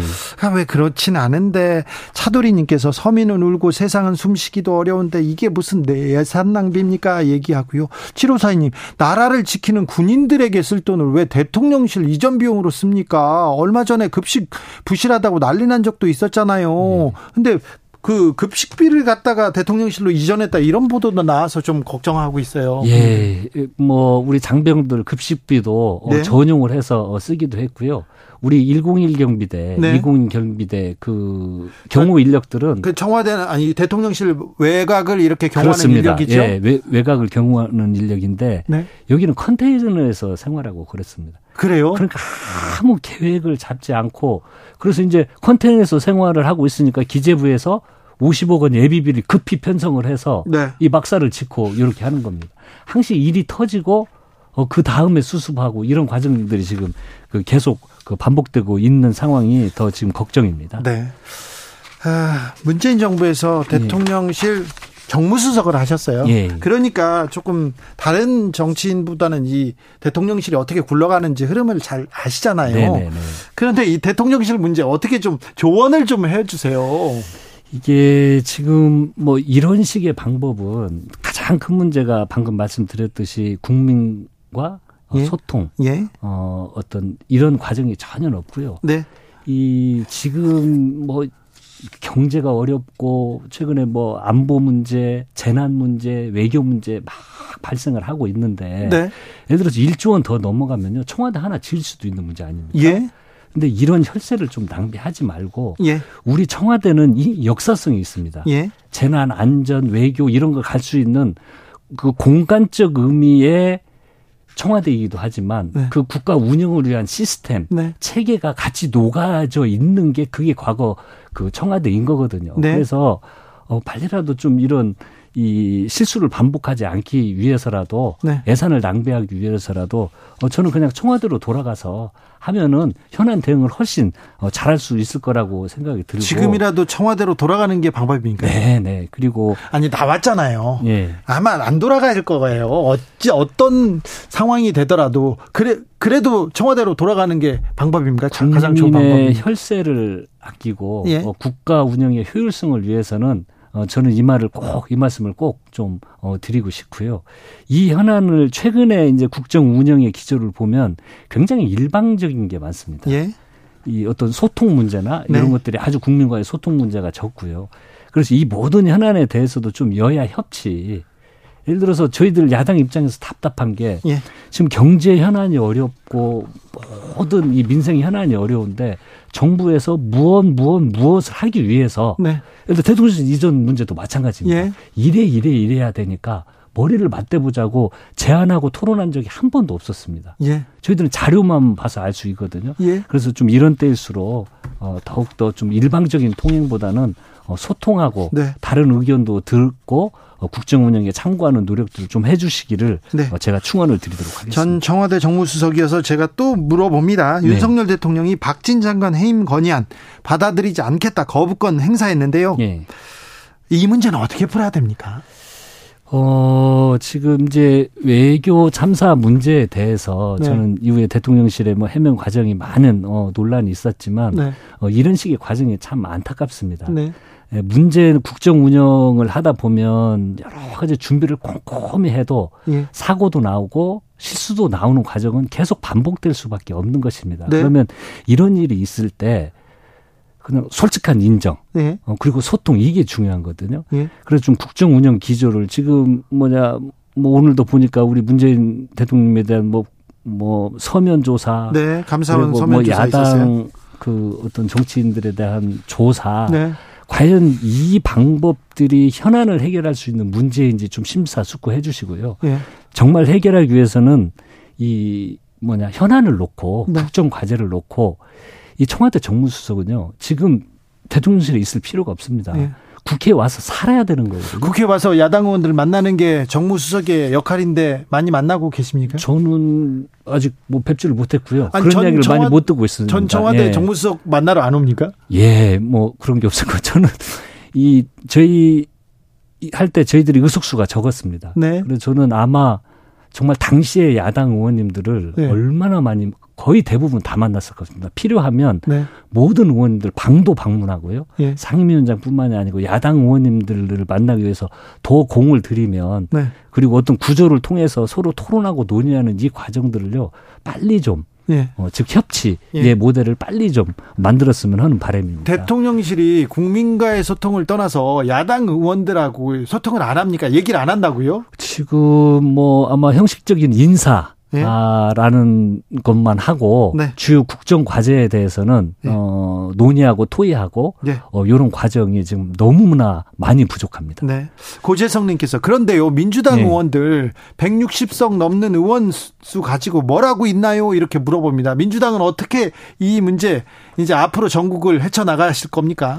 그래서 저희들이 뭐 문제 있는 것들에 대해서는 네. 예를 들어서 아까 예산 문제도요. 저희들이 네. 심사하는 과정에서 어, 필요 없는 예산들은 과감히 어, 삭감하도록 하겠습니다. 네. 그리고 최근에 뭐 농민 문제, 쌀값 문제에 있어서도 저희들이 단독 처리했는데 네. 이 민생 현안에 대해서는 이렇게 그 단독 처리를 하고요. 예. 어, 그런데 저희들이 이제 어, 160석이기는 하지만 네. 어, 어떤 뭐 정치적 현안을 예. 놓고는 어, 많은 국민, 국민들께서도 우려하는 것이 의석수로 그냥 자기들 네. 하고 싶은 것만 어 니들 하냐라는 또 어떤 걱정이 있기 때문에 저희들이 민생 현안에 대해서는요. 네. 아무튼 우리 160석 이상의 힘을 어, 충분히 발휘하고 또 이러한 의구심과 현재 저희들이 지금 추진하려고 하는 게 네. 음, 용산 이전뿐만이 아니고 지금 사적 채용 어, 다음에 뭐 관저 공사, 어, 네. 어, 특혜 수주 여러 것들을 조사하고 있는데 네. 어, 이런 걸 국정감사 기관에서 아주 철두철미하게 네. 파헤쳐 나가도록 하겠습니다. 이번 국감 때요? 예. 이 저기 민주당 대통령실 관련 의혹 진상 규명 단장을 맡고 계십니다. 네네네. 네, 네. 많이 제보가 왔습니까? 예, 여러 이야기들이 있습니다. 그럼 여기서 한, 뭐 구체적으로는 그렇지만 예를 네. 들어서 한화 네. 가 이번에 그 대우해양조선 인수한 것도 보면 예전에 한 6조 원 이야기 됐던 게 2조 원에 그러게요. 지금 이야기가 되고 있잖아요. 아, 혈세가 6조 7조 들어갔는데 2조 예. 원에 대기업에 이렇게 준다니 국민들은 좀뭐 예. 허망합니다. 뭐 그런 이야기들도 있고 예. 어, 지금 뭐 대통령실 관련된 이야기들도 있고 하는데 네. 어, 저희들은 좀 이런 걸 진중히 접근하려고 합니다. 아, 이걸 정치적 소재로 활용하는 게 아니고 예. 사실관계를 파악하고 네. 특히 이번에 이제 국정감사가 내일부터 시작이 됩니다. 네, 네. 여러 뭐 저희들이 한 20개 과제를 좀 선정하고 60개 세부 과제로 다 만들었는데 상임위별로 어, 전부 좀 조사를 철두철명히 하도록 하겠습니다. 한병도 의원님 다 좋은데 네. 너무 신중하다 이런 또 평이 있어요. 아 그래요? 네. 네. 좀 여기에서 하나 내놓으셔도 되는데 네. 아, 다음번에 모실 테니 네네. 네. 다음번엔 좀 서류를 가지고 오시기 바랍니다. 네, 알겠습니다. 네. 어, 마지막으로요. 네네. 감사원에서 서해 공무원 피살 사건 관련해서 문재인 전 대통령 서면 조사 요구했습니다. 네. 국민의힘에서는 법 앞에 만인이 평등하다 이렇게 얘기하고 있는데 네. 어떻게 보십니까? 뭐 현안이 있을 때 철두철미하게 조사한다. 만인의 평등에다 아마 네. 어, 할 수 있는 이야기는 그거밖에 없었을 겁니다. 근데 저는 어, 참 이런 이야기를 듣고 어, 참 안타깝습니다. 네. 어, 이게 지금 현재 국정 운영을 어, 어떤 모욕 주고 어, 그리고 어떤 뭐 수사 권한을 가지고 있으니까 네. 이런 어떤 그 수사 기관을 통한해서 국정의 어떤 그 새로운 방향을 모색하고자 하고 하는 것은 네. 이 국민들의 뜻을 정말 파악을 못하고 하는 행위들입니다. 어, 정말 이 국민들 관심이 지금 이러한 어떤 그 정치적인 네. 어, 행위, 국면 전환용 행위에 대해서 다 지켜보고 계십니다. 국민들이 네. 모를 거라고 생각하면 그건 큰 착각입니다. 이것에 대한 방, 이 그 나중에 이 후과를 어떻게 감당하려고 네. 이렇게 좀 무모한 행동들을 하는데 너무 안타깝고요. 네. 어, 저희들은 아무튼 이러한 정치적 행위에 대해서는 네. 정말 똘똘 뭉쳐서 강력히 네. 대응하도록 하겠습니다. 아, 감사원의 문재인 전 대통령 조사는 국면 전환용 정치행위다 이렇게 그렇습니다. 보십니까? 예. 네. 예. 국민들이 알고 볼, 보고 있다. 네. 뭐 갑자기 하고 있잖아요. 알겠습니다. 예. 네. 여기까지 듣겠습니다. 주진우 라이브에서는 대통령실의 반론 기다리고 있습니다. 적극적인 반론, 반박 언제든지 환영하니까 오시면 됩니다. 연락 주십시오. 지금까지 더불어민주당 대통령실 관련 의혹 진상규명단장 한병도 의원이었습니다. 감사합니다. 네, 감사합니다. 정치 피로, 사건 사고로 인한 피로, 고달픈 일상에서 오는 피로. 오늘 시사하셨습니까? 경험해 보세요. 들은 날과 안 들은 날의 차이. 여러분의 피로를 날려줄 저녁 한 끼 시사. 추진우 라이브.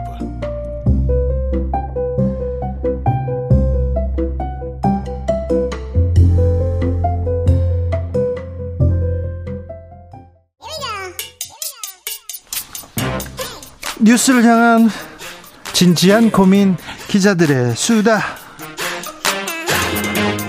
라이브 기자실을 찾은 오늘의 기자는 은지옥이요. 시사인 김은지입니다. 오늘 준비한 첫 번째 뉴스부터 가보겠습니다. 네, 20대 대선 투표율이 발표됐습니다. 인제 나왔습니까? 네, 3월에 했던 것인데요. 이것이 보통은 당일에는 방송 3사 출구조사 결과만 나오고요. 출구조사기 때문에 그냥 뭐라고 해야 되나요? 그냥 그 대략적인 대략적인 수치인데 이제 분석해서 내놓은 거죠 선관위에서 네, 선관위가 내놓은 네. 권위 있는 자료라고 볼 수 있기 때문에요. 자, 분석해 봅시다. 네, 그 성별로 먼저 보자면요. 이번 대선에서 여성 투표율이 남성보다 다소 높았다라고 합니다. 네, 다소 높아요. 네, 지난 17대 대선에서도 여성 투표율이 남자보다 더 높았다라고 하는데 그러니까요. 이번엔 여성 투표율이 77.5%, 남성이 76.8%였다라고 하고요. 예. 가장 관심을 좀 두는 게 어느 연령층이 많이 투표했냐라는 부분이지 않겠습니까? 70대가 많죠. 네, 그렇습니다. 근데 가장 많았던 건요, 60대 투표율이었고요. 예. 뭐 비슷하게 많긴 하지만 87.6%가 60대, 그러니까 거의 뭐 아홉 열 명 중 아홉 명 가까이가 투표했다. 이렇게 보시면 60대, 되고요. 60대, 70대도 높습니다. 네, 70대도 86.2%. 네. 그러니까 70대 100명이 계시면 66분이 투표했다라고 볼 수 있죠. 그 다음이 이제 50대고요. 81.4%. 그 다음부터는 좀 떨어집니다. 40대가 74.2%, 예. 20대가 71%, 30대가 70%. 네. 이렇게 됩니다. 20, 30 70대는 좀 낮고요. 네, 60, 70대가 좀 많습니다. 네, 70대도 굉장히 높은 투표율이라고 외국과 비교해서 볼 수 있는데요. 예. 그럼에도 불구하고 이제 60대와 70대의 투표율이 훨씬 더 투표에 영향을 많이 미쳤다. 이렇게 볼 수 있는 결과라고 볼 수 있습니다. 이번 대선에서는 20대 표심이 굉장히 관심을 끌었어요. 네, 그렇죠. 특히나 이제 20대 표심과 관련해서 굉장히 적극적으로 국민의힘이 공세적인 전략을 취해 왔었는데요. 그렇죠. 남자 갈라치기 한다. 특별히 이준석 전 대표 이거 그냥 이게 성별 갈라치기를 선거 전략으로 삼았다 이런 비판도 있었습니다. 네, 실제로 그때 여성 공약은 국민의힘이 없다라는 사실을 본인의 페이스북에 올리면서 그것을 홍보하기도 했던 바가 있습니다. 그러니까요. 이거는 네. 이걸 뭐라고 해석해야 될지 아 그러니까 외국에서도 외국에서도 한국 같이 선진국에서 한국 같이 지적 수준이 높은 나라에서 성별을 갈라치기 하면서 여성을 혐오하면서 선 선거 전략을 짜는 거는 굉장히 우려스럽다 이렇게 지적하는 분들이 있었습니다. 저도 네, 관련 보도도 꽤 있었던 것으로 기억을 하는데요. 네. 그런데 투표율만 놓고 보면 20대 후반의 남성의 투표율이 가장 낮았다라고 합니다. 네. 물론 건강 문제로 투표가 힘들었던 80대 이상을 제외한 순위라고는 할 수 있는데요. 네. 20대 후반 여성의 투표율은 75.2%였는데 같은 20대 후반 남성은 8.9%포인트 낮은 66.3%였다라고 아, 합니다. 아, 20대 여성의 투표율 75%가 넘습니다. 20대 여성, 20대 후반, 그런데 남성은 66%. 네, 그리고 20대 전반, 30대 후반에서도 여성이 남성들보다 3%포인트 이상 더 투표했다라고 합니다. 네, 여성의 투표 참여, 그리고 깨어 있는 정치, 깨어 있는 정치에 깨어 있는 지성을 보인 여성이 많았다 이렇게 볼 수도 있습니다. 네, 물론 남성들도 투표를 많이 하긴 했는데요. 네. 이제 그것보다는 조금 더 높았다라고 하는 게 이번의 결과이고요. 다른 또 특징도 보입니까? 네, 아까 말씀드렸던 것처럼 이번 투표율만 놓고 보면 윤석열 대통령 당선에 가장 큰 비중을 차지한 것은 이 고령령 고령층의 결집이라고 볼 수 있습니다. 전통적으로 여당 지지 성향이 강합니다. 네, 보수적이고요. 네, 이번에 전체 투표율이 77.1%로 굉장히 높은 투표율을 자랑한 바가 있고요. 초박빙 승부였지 않습니까? 네. 0.73% 포인트 차이였다라고 할 수 있는데 네. 여기서 어떤 승부를 결정짓는 것이 고령층의 결집이었다라고 볼 수 있는 건데요. 이번에는 뭐 바꿔 본다, 바꾼다 이러면서 이렇게 많이 투표장에 오셨군요. 네, 특히 2017년 19대 대선에 비해서는 50세 이상 투표율이 모든 연령대에서 적게는 2.7%포인트에서 많게는 5.5% 이상 높아졌다. 굉장히 합니다. 높았군요. 네, 탄핵 대비해서 이번에 굉장히 많이 나왔다라고 볼 수 있는데요. 예. 이번 자료는 중앙선거관리위원회가 지난 9월 30일 선거인 명부에 근거해서 네. 선거인 4,416만 이상의 10.3%를 어, 대상으로 해서요. 예. 대선 투표율을 분석했던 결과입니다. 알겠습니다. 7598님. 와, 은지오겹 기자님 반갑습니다. 저녁으로 오징어 볶음하고 하면서 듣고 있어요. 오징어 볶음. 와, 좋겠다. 네. 다음 뉴스로 가보겠습니다. 네, 유리창 청소 작업을 하던 20대 노동자가 추락해 숨진 사고가 있었는데요. 아, 네, 굉장히 안타까운 사고였어요. 네, 1년 만에 사건의 책임을 묻는 형사재판 1심 결과가 나왔습니다. 네, 좀, 좀, 1년 전 일이니까 좀, 어, 뭐, 기억이 가뭇가뭇한 분들이 있어요. 좀 설명해 주세요. 네, 지난해 9월 27일이었었는데요. 인천의 송도국제도시에 있던 49층짜리 아파트에서 일어난 사고였습니다. 예. 유리창 청소 작업을 하던 20대 청년 노동자가 이 아파트 15층 높이에서 외부 유리창을 닫고 있었는데요. 예. 작업용 밧줄이 끊어지면서 추락해서 사망한 사건입니다. 가끔 어디에서 이렇게 고층 빌딩이나 고층 아파트에서 청소하는 사람들을 보는데 그 얼마나 무서울까, 얼마나 외로울까 이런 생각을 했는데 거기서 또 떨어져서요, 숨졌어요. 네, 산재라고 볼 수밖에 없는 상황인데요. 그렇죠. 네. 네. 이 48층 높이 외부에 부착됐던 철제 간판에 작업용 밧줄이 쓸리면서 끊어져서 네. 네, 이런 일이 벌어졌다라고 하고요. 결과적으로는 안전관리에 소홀했던 용역업체 현장 소장이 실형을 받고 법정 구속됐다라고 합니다. 얼마나 받았어요? 네, 징역 1년을 선고받고 바로 그 자리에서 법정 구속이 됐다라고 하는데요. 1심 네. 결과입니다. 네. 특히 이제 1심에서는요. 유리창 청소 용역업체 법인에 대해서도 벌금 8,500만 원 선고했다라고 합니다. 이거는 명백하게 안전관리 업무 이 소홀했다고 본 거죠? 네, 그렇습니다. 이제 해당 현장 소장은 경찰 조사에서 외부 유리창 청소를 할 때 좌우를 움직이는데 구명줄까지 설치하면 걸리적거린다 이런 이야기를 하면서 작업을 빨리 끝내려고 보조밧줄을 하지 않았다 이런 취지의 진술을 했다라고 알려져 있는데요. 아이고. 네, 그래서 이제 이번 1심 재판부는 이에 대해서 엄중하게 책임을 물었습니다. 특히 법정 구속이라고 하는 것은 굉장히 센 처벌이라고 볼 수 있는데요. 그렇죠. 피고인의 주의 의무 위반으로 29살에 노동자가 사망하는 중한 결과가 벌어졌다. 이렇게 지적을 했는데요. 네. 산업 현장 안전 불감증에 경종을 울려야 할 필요가 있다라면서 양형의 이유를 설명했습니다. 네. 그러면서 이런 이야기도 했는데요. 지금까지 산업 안전 보건 범죄에서는 아주 가벼운 집행유예나 벌금형이 선고되었는데 마땅히 시정돼야 된다. 네. 그렇지 않으면 산업 현장에서 많은 노동자가 죽어나가는 사고를 방지할 수 없다라면서 실형 선고의 이유를 덧붙였습니다. 판사님께서 안전관리 업무 소홀히 한 사람 구속시키면서 아, 이런 사람들 가볍게 이렇게 처벌하면은요, 더 많은 노동자가 죽어나가는, 나간다, 사고를 방지할 수 없다, 실형 선고 이유를 더 중하게 이렇게 판결했습니다. 판사 님의 판결 존중하고요. 동의합니다. 어, 이 산업재해 문제는요, 좀 엄하게 다스려야 됩니다. 엄하게 다스리면요, 이렇게 현장에서 죽어나가는 노동자, 이런 그 죽음 막을 수 있어요. 네, 지난해만 하더라도 산업재해로 목숨을 잃은 사망자 수가 60, 208명. 이라고 합니다. 828명. 828명. 네, 죄송합니다. 네, 828명입니다. 네, 인데요. 그러니까 하루에 3명꼴로 주말 제외하고 근로일 기준으로 하면 네. 하루에 3명이 출근을 했는데 퇴근하지 못했다. 이렇게 보시면 됩니다. 일하러 가서 일하는 현장에서 돌아오지 못한 사람이 하루에 3명이나 된답니다. 이거 너무하고 부끄러운 수치예요. 이거 추려야 됩니다. 네, 특히나 건설업이 그중에 절반을 차지하고요. 제조업이 네. 22% 가량인데 네. 그러니까 그러니까 이런 안전 수칙 준수하면 네. 충분히 막을 수 있는 사고다. 이런 것들을 좀 더더 안, 알아야 합니다. 안전 수칙 준수하고요. 안전 펜스 치고요. 이렇게 좀 가림막 치고요. 그러면 돈이 좀 더 들어요. 하지만 생명은 생명 건질 수 있습니다. 그런데 생명이 문제냐, 돈이 중요하다 이렇게 지금껏 어, 생명 경시하는 현장이 많았다는 거 아닙니까? 이제 바뀌어야죠. 만약에 어, 이렇게 노동자가 사망하는 현장에서 그 사업주 그러니까 사장을 처벌하기 시작하면 이 노동 현장 급격하게 안전해집니다. 그 명백한데 어, 영국 등 다른 나라에서 이미 이렇게 이미 다 이렇게 검증된 일인데 이건 우리 미루고 있습니다. 중대재해법 하면 뭐 나라가 망한다, 기업이 망한다 계속 그런 얘기만 나옵니다. 망한 경우도 없어요, 사실. 언론이 또 이럴 때는 사장님 편 그렇게 덜어 듣습니다.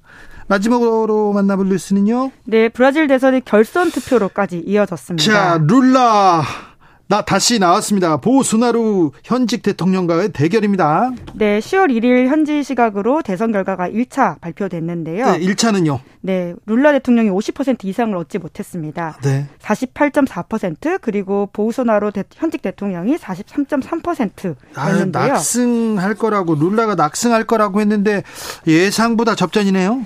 네, 이제 브라질 선거 같은 경우에는 한 후보가 50% 이상 얻지 못할 경우에는 결선 투표를 가게 되거든요. 네. 그래서 10월 30일에 결선 투표를 치르게 되는데요. 네. 실제로 말씀처럼 보우소나로 대통령의 예산 밖의 선전이다라는 이야기가 나오고 있습니다. 왜냐하면 그동안 각종 여론조사에서 룰라 대통령이 10%포인트 이상 앞선다 이런 전망들이 많았거든요. 네. 그에 비해서 이번에 결선 투표까지 가게 되는 상황이기 때문인데요. 네.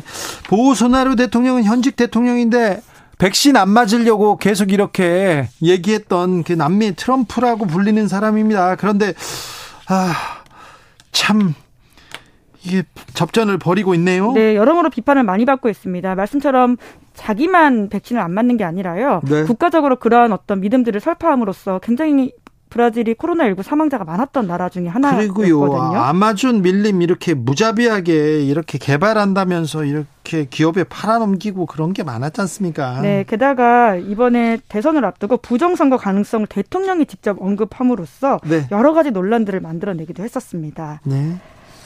아, 그런데도 이 세계적 문제야, 문제적 지도자인데 결선 투표까지 갑니다.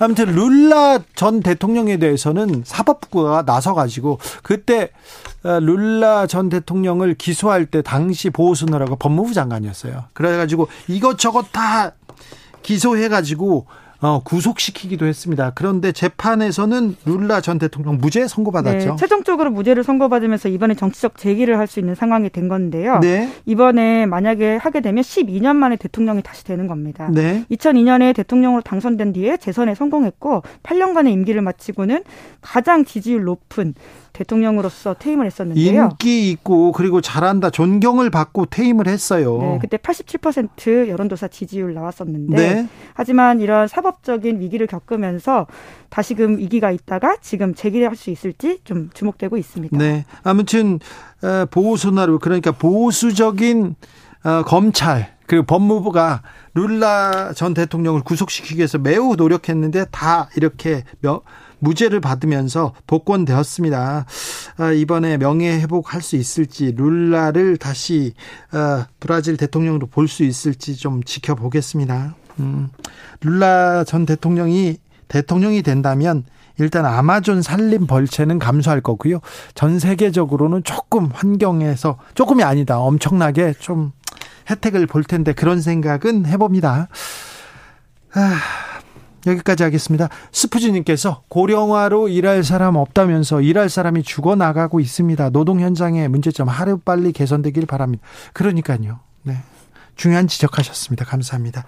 기자들의 수다 김은지 기자 감사합니다. 감사합니다. 교통정보센터 다녀올게요. 임초희 씨.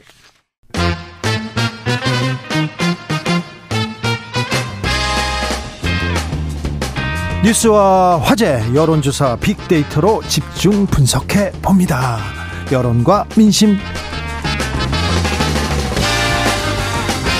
이강윤 한국사회 여론연구소 소장 어서 오세요. 안녕하세요. 전민기 한국인사이트 연구소 팀장 어서 오세요. 네, 반갑습니다. 네. 전민기입니다. 어, 지난 한 주는 윤석열 대통령 비속어 논란이 가장 큰 영향을 미쳤을 거예요. 그리고 어, 나중에 이거는 뭐 대통령 잘못이 아니다. 국민의힘에서 이거는 MBC가 잘못했다. 언론이 잘못했다. 이런 소용돌이로 빠져들었는데요. 네. 이게 대통령 지지율에도 영향을 미쳤습니까? 당연히 직격탄 또는 직접적인 영향을 미친 것은 수치로 확인이 됩니다. 네.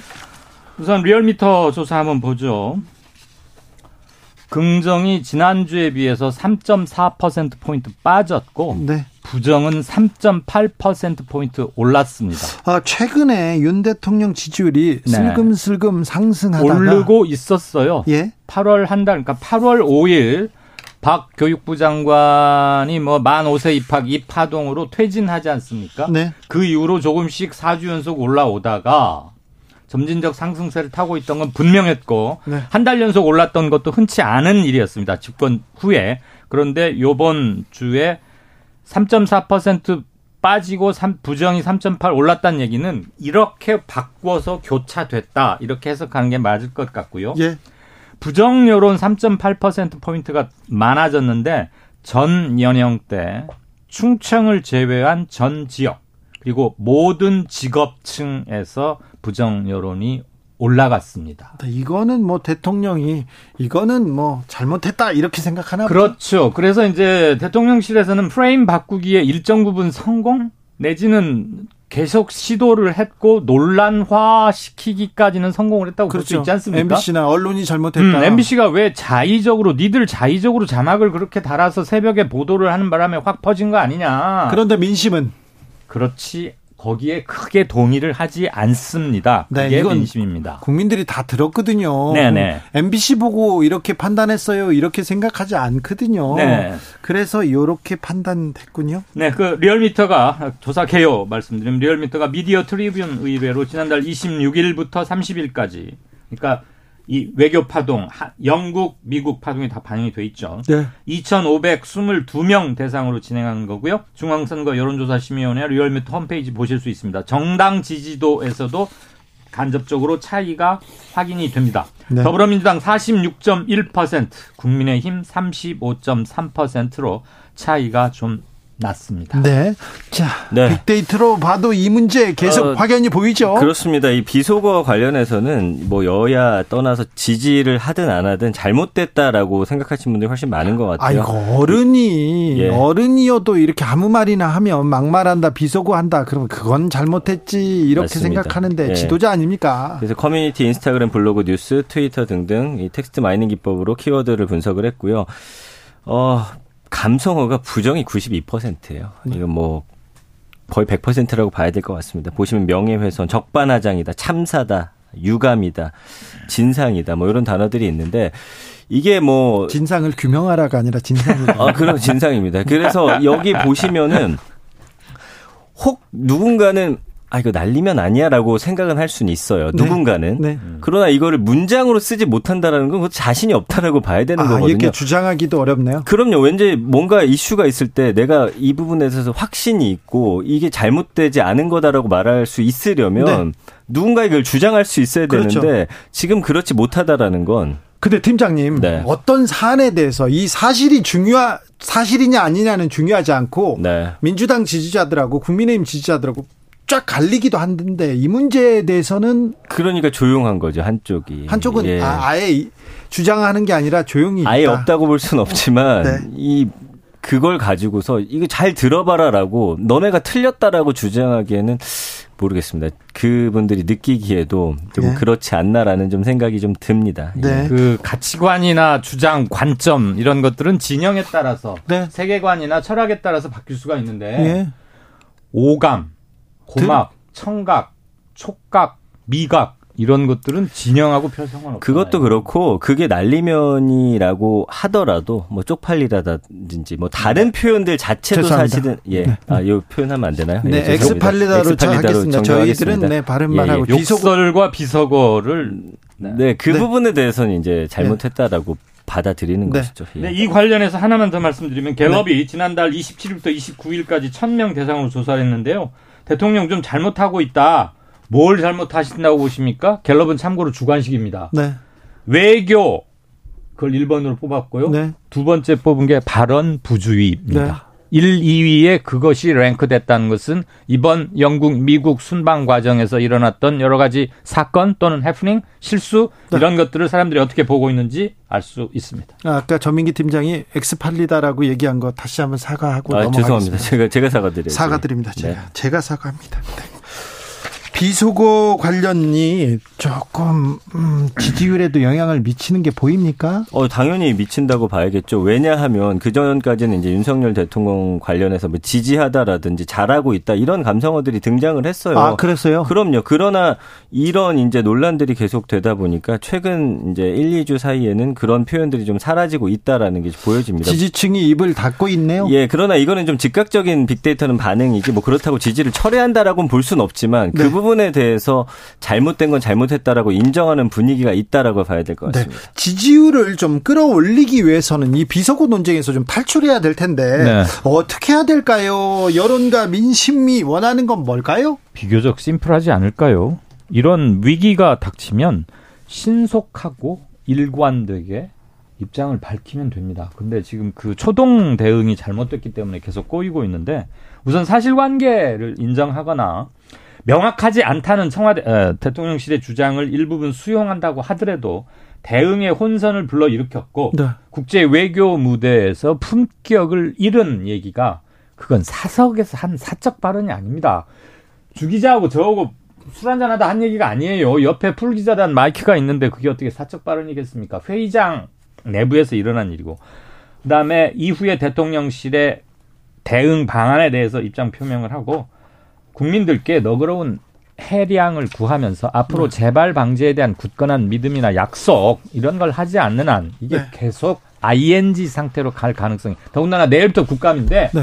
이거 계속될 가능성이 상당히 높습니다. 전민기 팀장은 어떻게 생각하시는지? 그 사과는 반드시 있어야, 있어야 됐죠. 그리고 이제 사과에 어, 곁들여진 어떤 태도라든지 왜냐하면 사과하더라도 태도 논란이라는 키워드도 자주 등장을 하거든요. 네. 진실된 사과인 것인가가 중요할 것 같고요. 네. 최근에 이제 국민들은 여기서 계속 말씀드렸지만 경제라든지 외교 이 부분에 대한 관심이 상당히 높습니다. 네. 그 아까 이제 이강윤 대표님하고도 이 방송 들어오기 전에 잠시 얘기 나눴던 게 이제 그 발태 가스관 폭발 관련한 네. 것들이거든요. 이렇게 됐을 때 우리는 어떻게 대응할 것이고 그렇죠. 올 겨울에 난방비, 네. 에너지 걱정을 합니다. 그러면 이걸로 인해서 우리는 어떤 피해는 없는지 그렇다면 다른 어떤 대안은 있는지 여기에 대한 좀 이야기들을 계속해서 좀 쏟아내야지 국민들의 마음이 좀 풀리지 않을까 싶습니다. 알겠습니다. 전민기 팀장은 그렇게 보고 계시군요. 0512님께서 주 기자님 전민기 팀장님 잘해주지 마세요. 박명수 파예요. 박명수 파이 여기서 누구 파가 어디 있어요? 누구 소속이 어디 있습니까? 다 대한민국 파지. 예. 네. 그런 의견이 있습니다. 네, 저희는 정치자 또 의견 좀 믿거든요. 네, 좀 네. 따르거든요. 시키는 대로 하는 건 하는 그 방송이. 방송인 박명수 씨요? 아, 제가 네. 거기 이제 출연을 하고 있어요. 아, 거기서 네. 거기서 빵야 빵야로 이렇게 나. 나 아, 그래요? 네. 자. 감사원에서 서해 공무원 피격 사건과 관련해서 문재인 전 대통령에게 서면 조사를 통보했습니다. 네. 아, 문 대통령은 대단히 무례한 짓이다고 발끈했는데. 예. 자, 감사원에서 문재인 전 대통령을 직접 겨냥했어요. 그러면 윤석열 정부에서 전임 대통령한테 직격했다 이런 얘기가 나올 텐데요. 네. 이 감사원의 행위는 어떤 영향을 미칠까요? 소장님? 일단은 정치적 프레임이거나 국면을 바꿔보려는 게 아닌가 싶어요. 예. 보낸 사안은 서해 공무원 피격 사건에 관해서 대통령께 조사할 게 있다 그러면서 서면 조사를 통보했는데 바로 거절당했죠. 네. 이전에도 전직 대통령들에게 사면 조사를 한 적이 있긴 있습니다. 일테면 김영상 전 대통령에게는 IMF 사태가 왜 초래됐는지 그 과정을 좀 알아야겠습니다. 네. 라고 했고 YS는 답변했어요. 네. 근데 그때 IMF 사태 같은 것은 전 국민적 관심사이자 우리 경제의 구조가 완전히 와해된 문제였고 그래서 우리가 대비하려면 또 이런 또 그럼요. 재발 방지를 위해서라도 전말을 알아야 했기 때문에 필요가 있는데 예? 서해 이 건은 2년 전 발표 3년 전 발표 때와 지금 사이에 너무나 갑자기 아무런 뉴 새로운 팩트 없이 입장이 번복되는 과정에서 정치 논란화되어 있는 거거든요. 네. 그리고 순방 과정에서의 여러 가지 불미스러운 일 이후에 갑자기 감사원이 정치적으로 해석될 수 있는 행보를 보였다는 점에서 뭔가 석연치 않은 게 아니냐 그런 얘기가 나오고 있습니다. 전민기 네. 팀장님.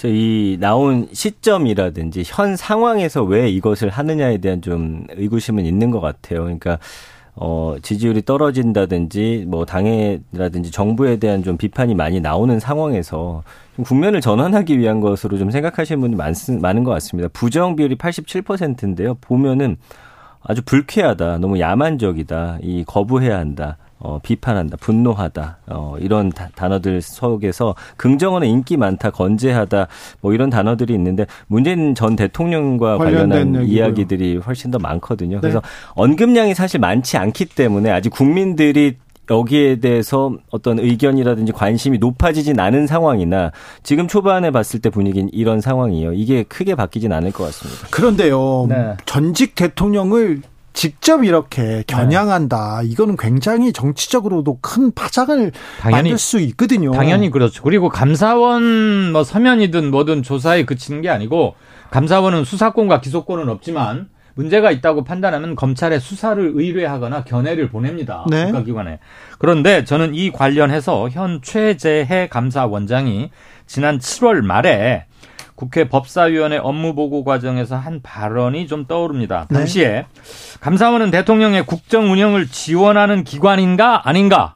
최 원장의 생각은 뭔가라고 조정훈 시대전환 의원이 물었어요. 예. 그거에 대해서 감사원은 우리가 학교에서 배웠다시피 현재는 대통령 소속으로는 되어 있으나 독립성이 확실히 보장되는 기관입니다. 대통령의 수사기관이 아니라는 네, 네. 얘기예요. 네, 공무원들의 부정 부패 비리에 대해서 감시하는 데죠. 그렇죠. 그냥 거의 준 수사기관이라고 봅니다. 공무원에 대한. 네. 그런데 당시 최재, 아, 현 최재해 감사원장은 대통령의 국정 운영을 지원하는 기관입니다 라고 답변했습니다. 이미 이것은 네. 정치적 중립성 또는 대통령과의 업무 관계에서 명확한 선을 긋지 못하고 대통령의 하명 감사도 수행할 수 있다라는 뉘앙스가 벌써 진하게 풍겨져 있는 거 아닙니까? 국민의힘 문제가 있는 태도였다고 국민의힘 봅니다. 의원도 대단히 우려할 만한 발언이라고 비판하기도 했습니다. 네.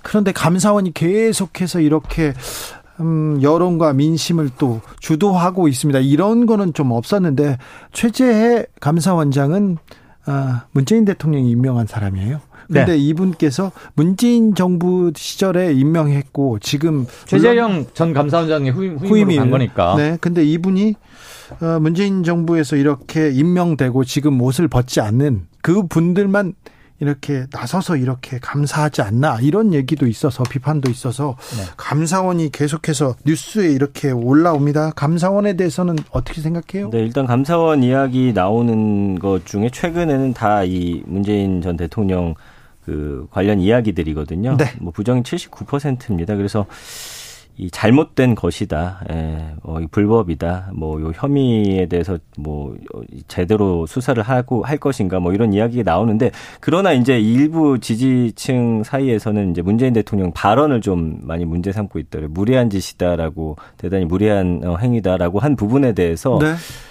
그 왜 뭐가 무례하느냐 잘못한 게 있으면 뭐 거기도 철저히 수사 받아라 이런 식으로 하면서 문재인 대통령에 대한 좀 비판의 목소리들도 네. 이제 정부나 윤석열 대통령을 지지하는 입장에서는 이거 하나 걸렸구나 잘 걸렸다 이렇게 네. 좀 물고 늘어지는 상황. 단계와 절차라는 게 있다고 생각합니다.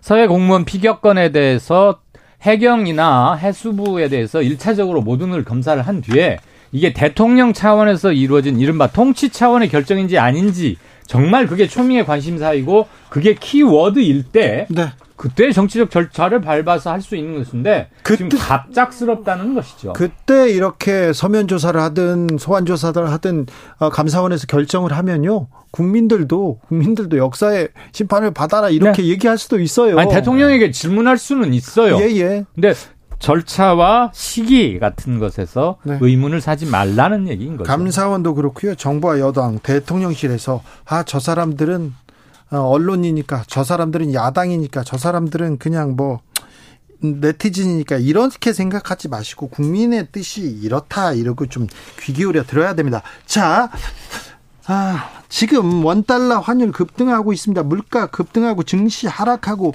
민생 경제가 어렵다. 사실 국민들은 여기에 관심 많지요. 그렇습니다. 다 걱정 많거든요. 네. 그러니까 경제 관련 이야기는 지금 한 달 사이 40만 건 언급이 됐으니까 네. 사실은 그 최근 이슈 중에서는 가장 관심이 높다고 보셔야 될 것 같아요. 민생 관련해서도 한 12만 건 언급이 되고 있고요. 보시면 결국에는 경제와 예산인데 최근에는 이제 예산 사건과 관련된 좀 이슈들도 있었고요. 뭐 그런 이야기들이 계속해서 올라오고 있습니다.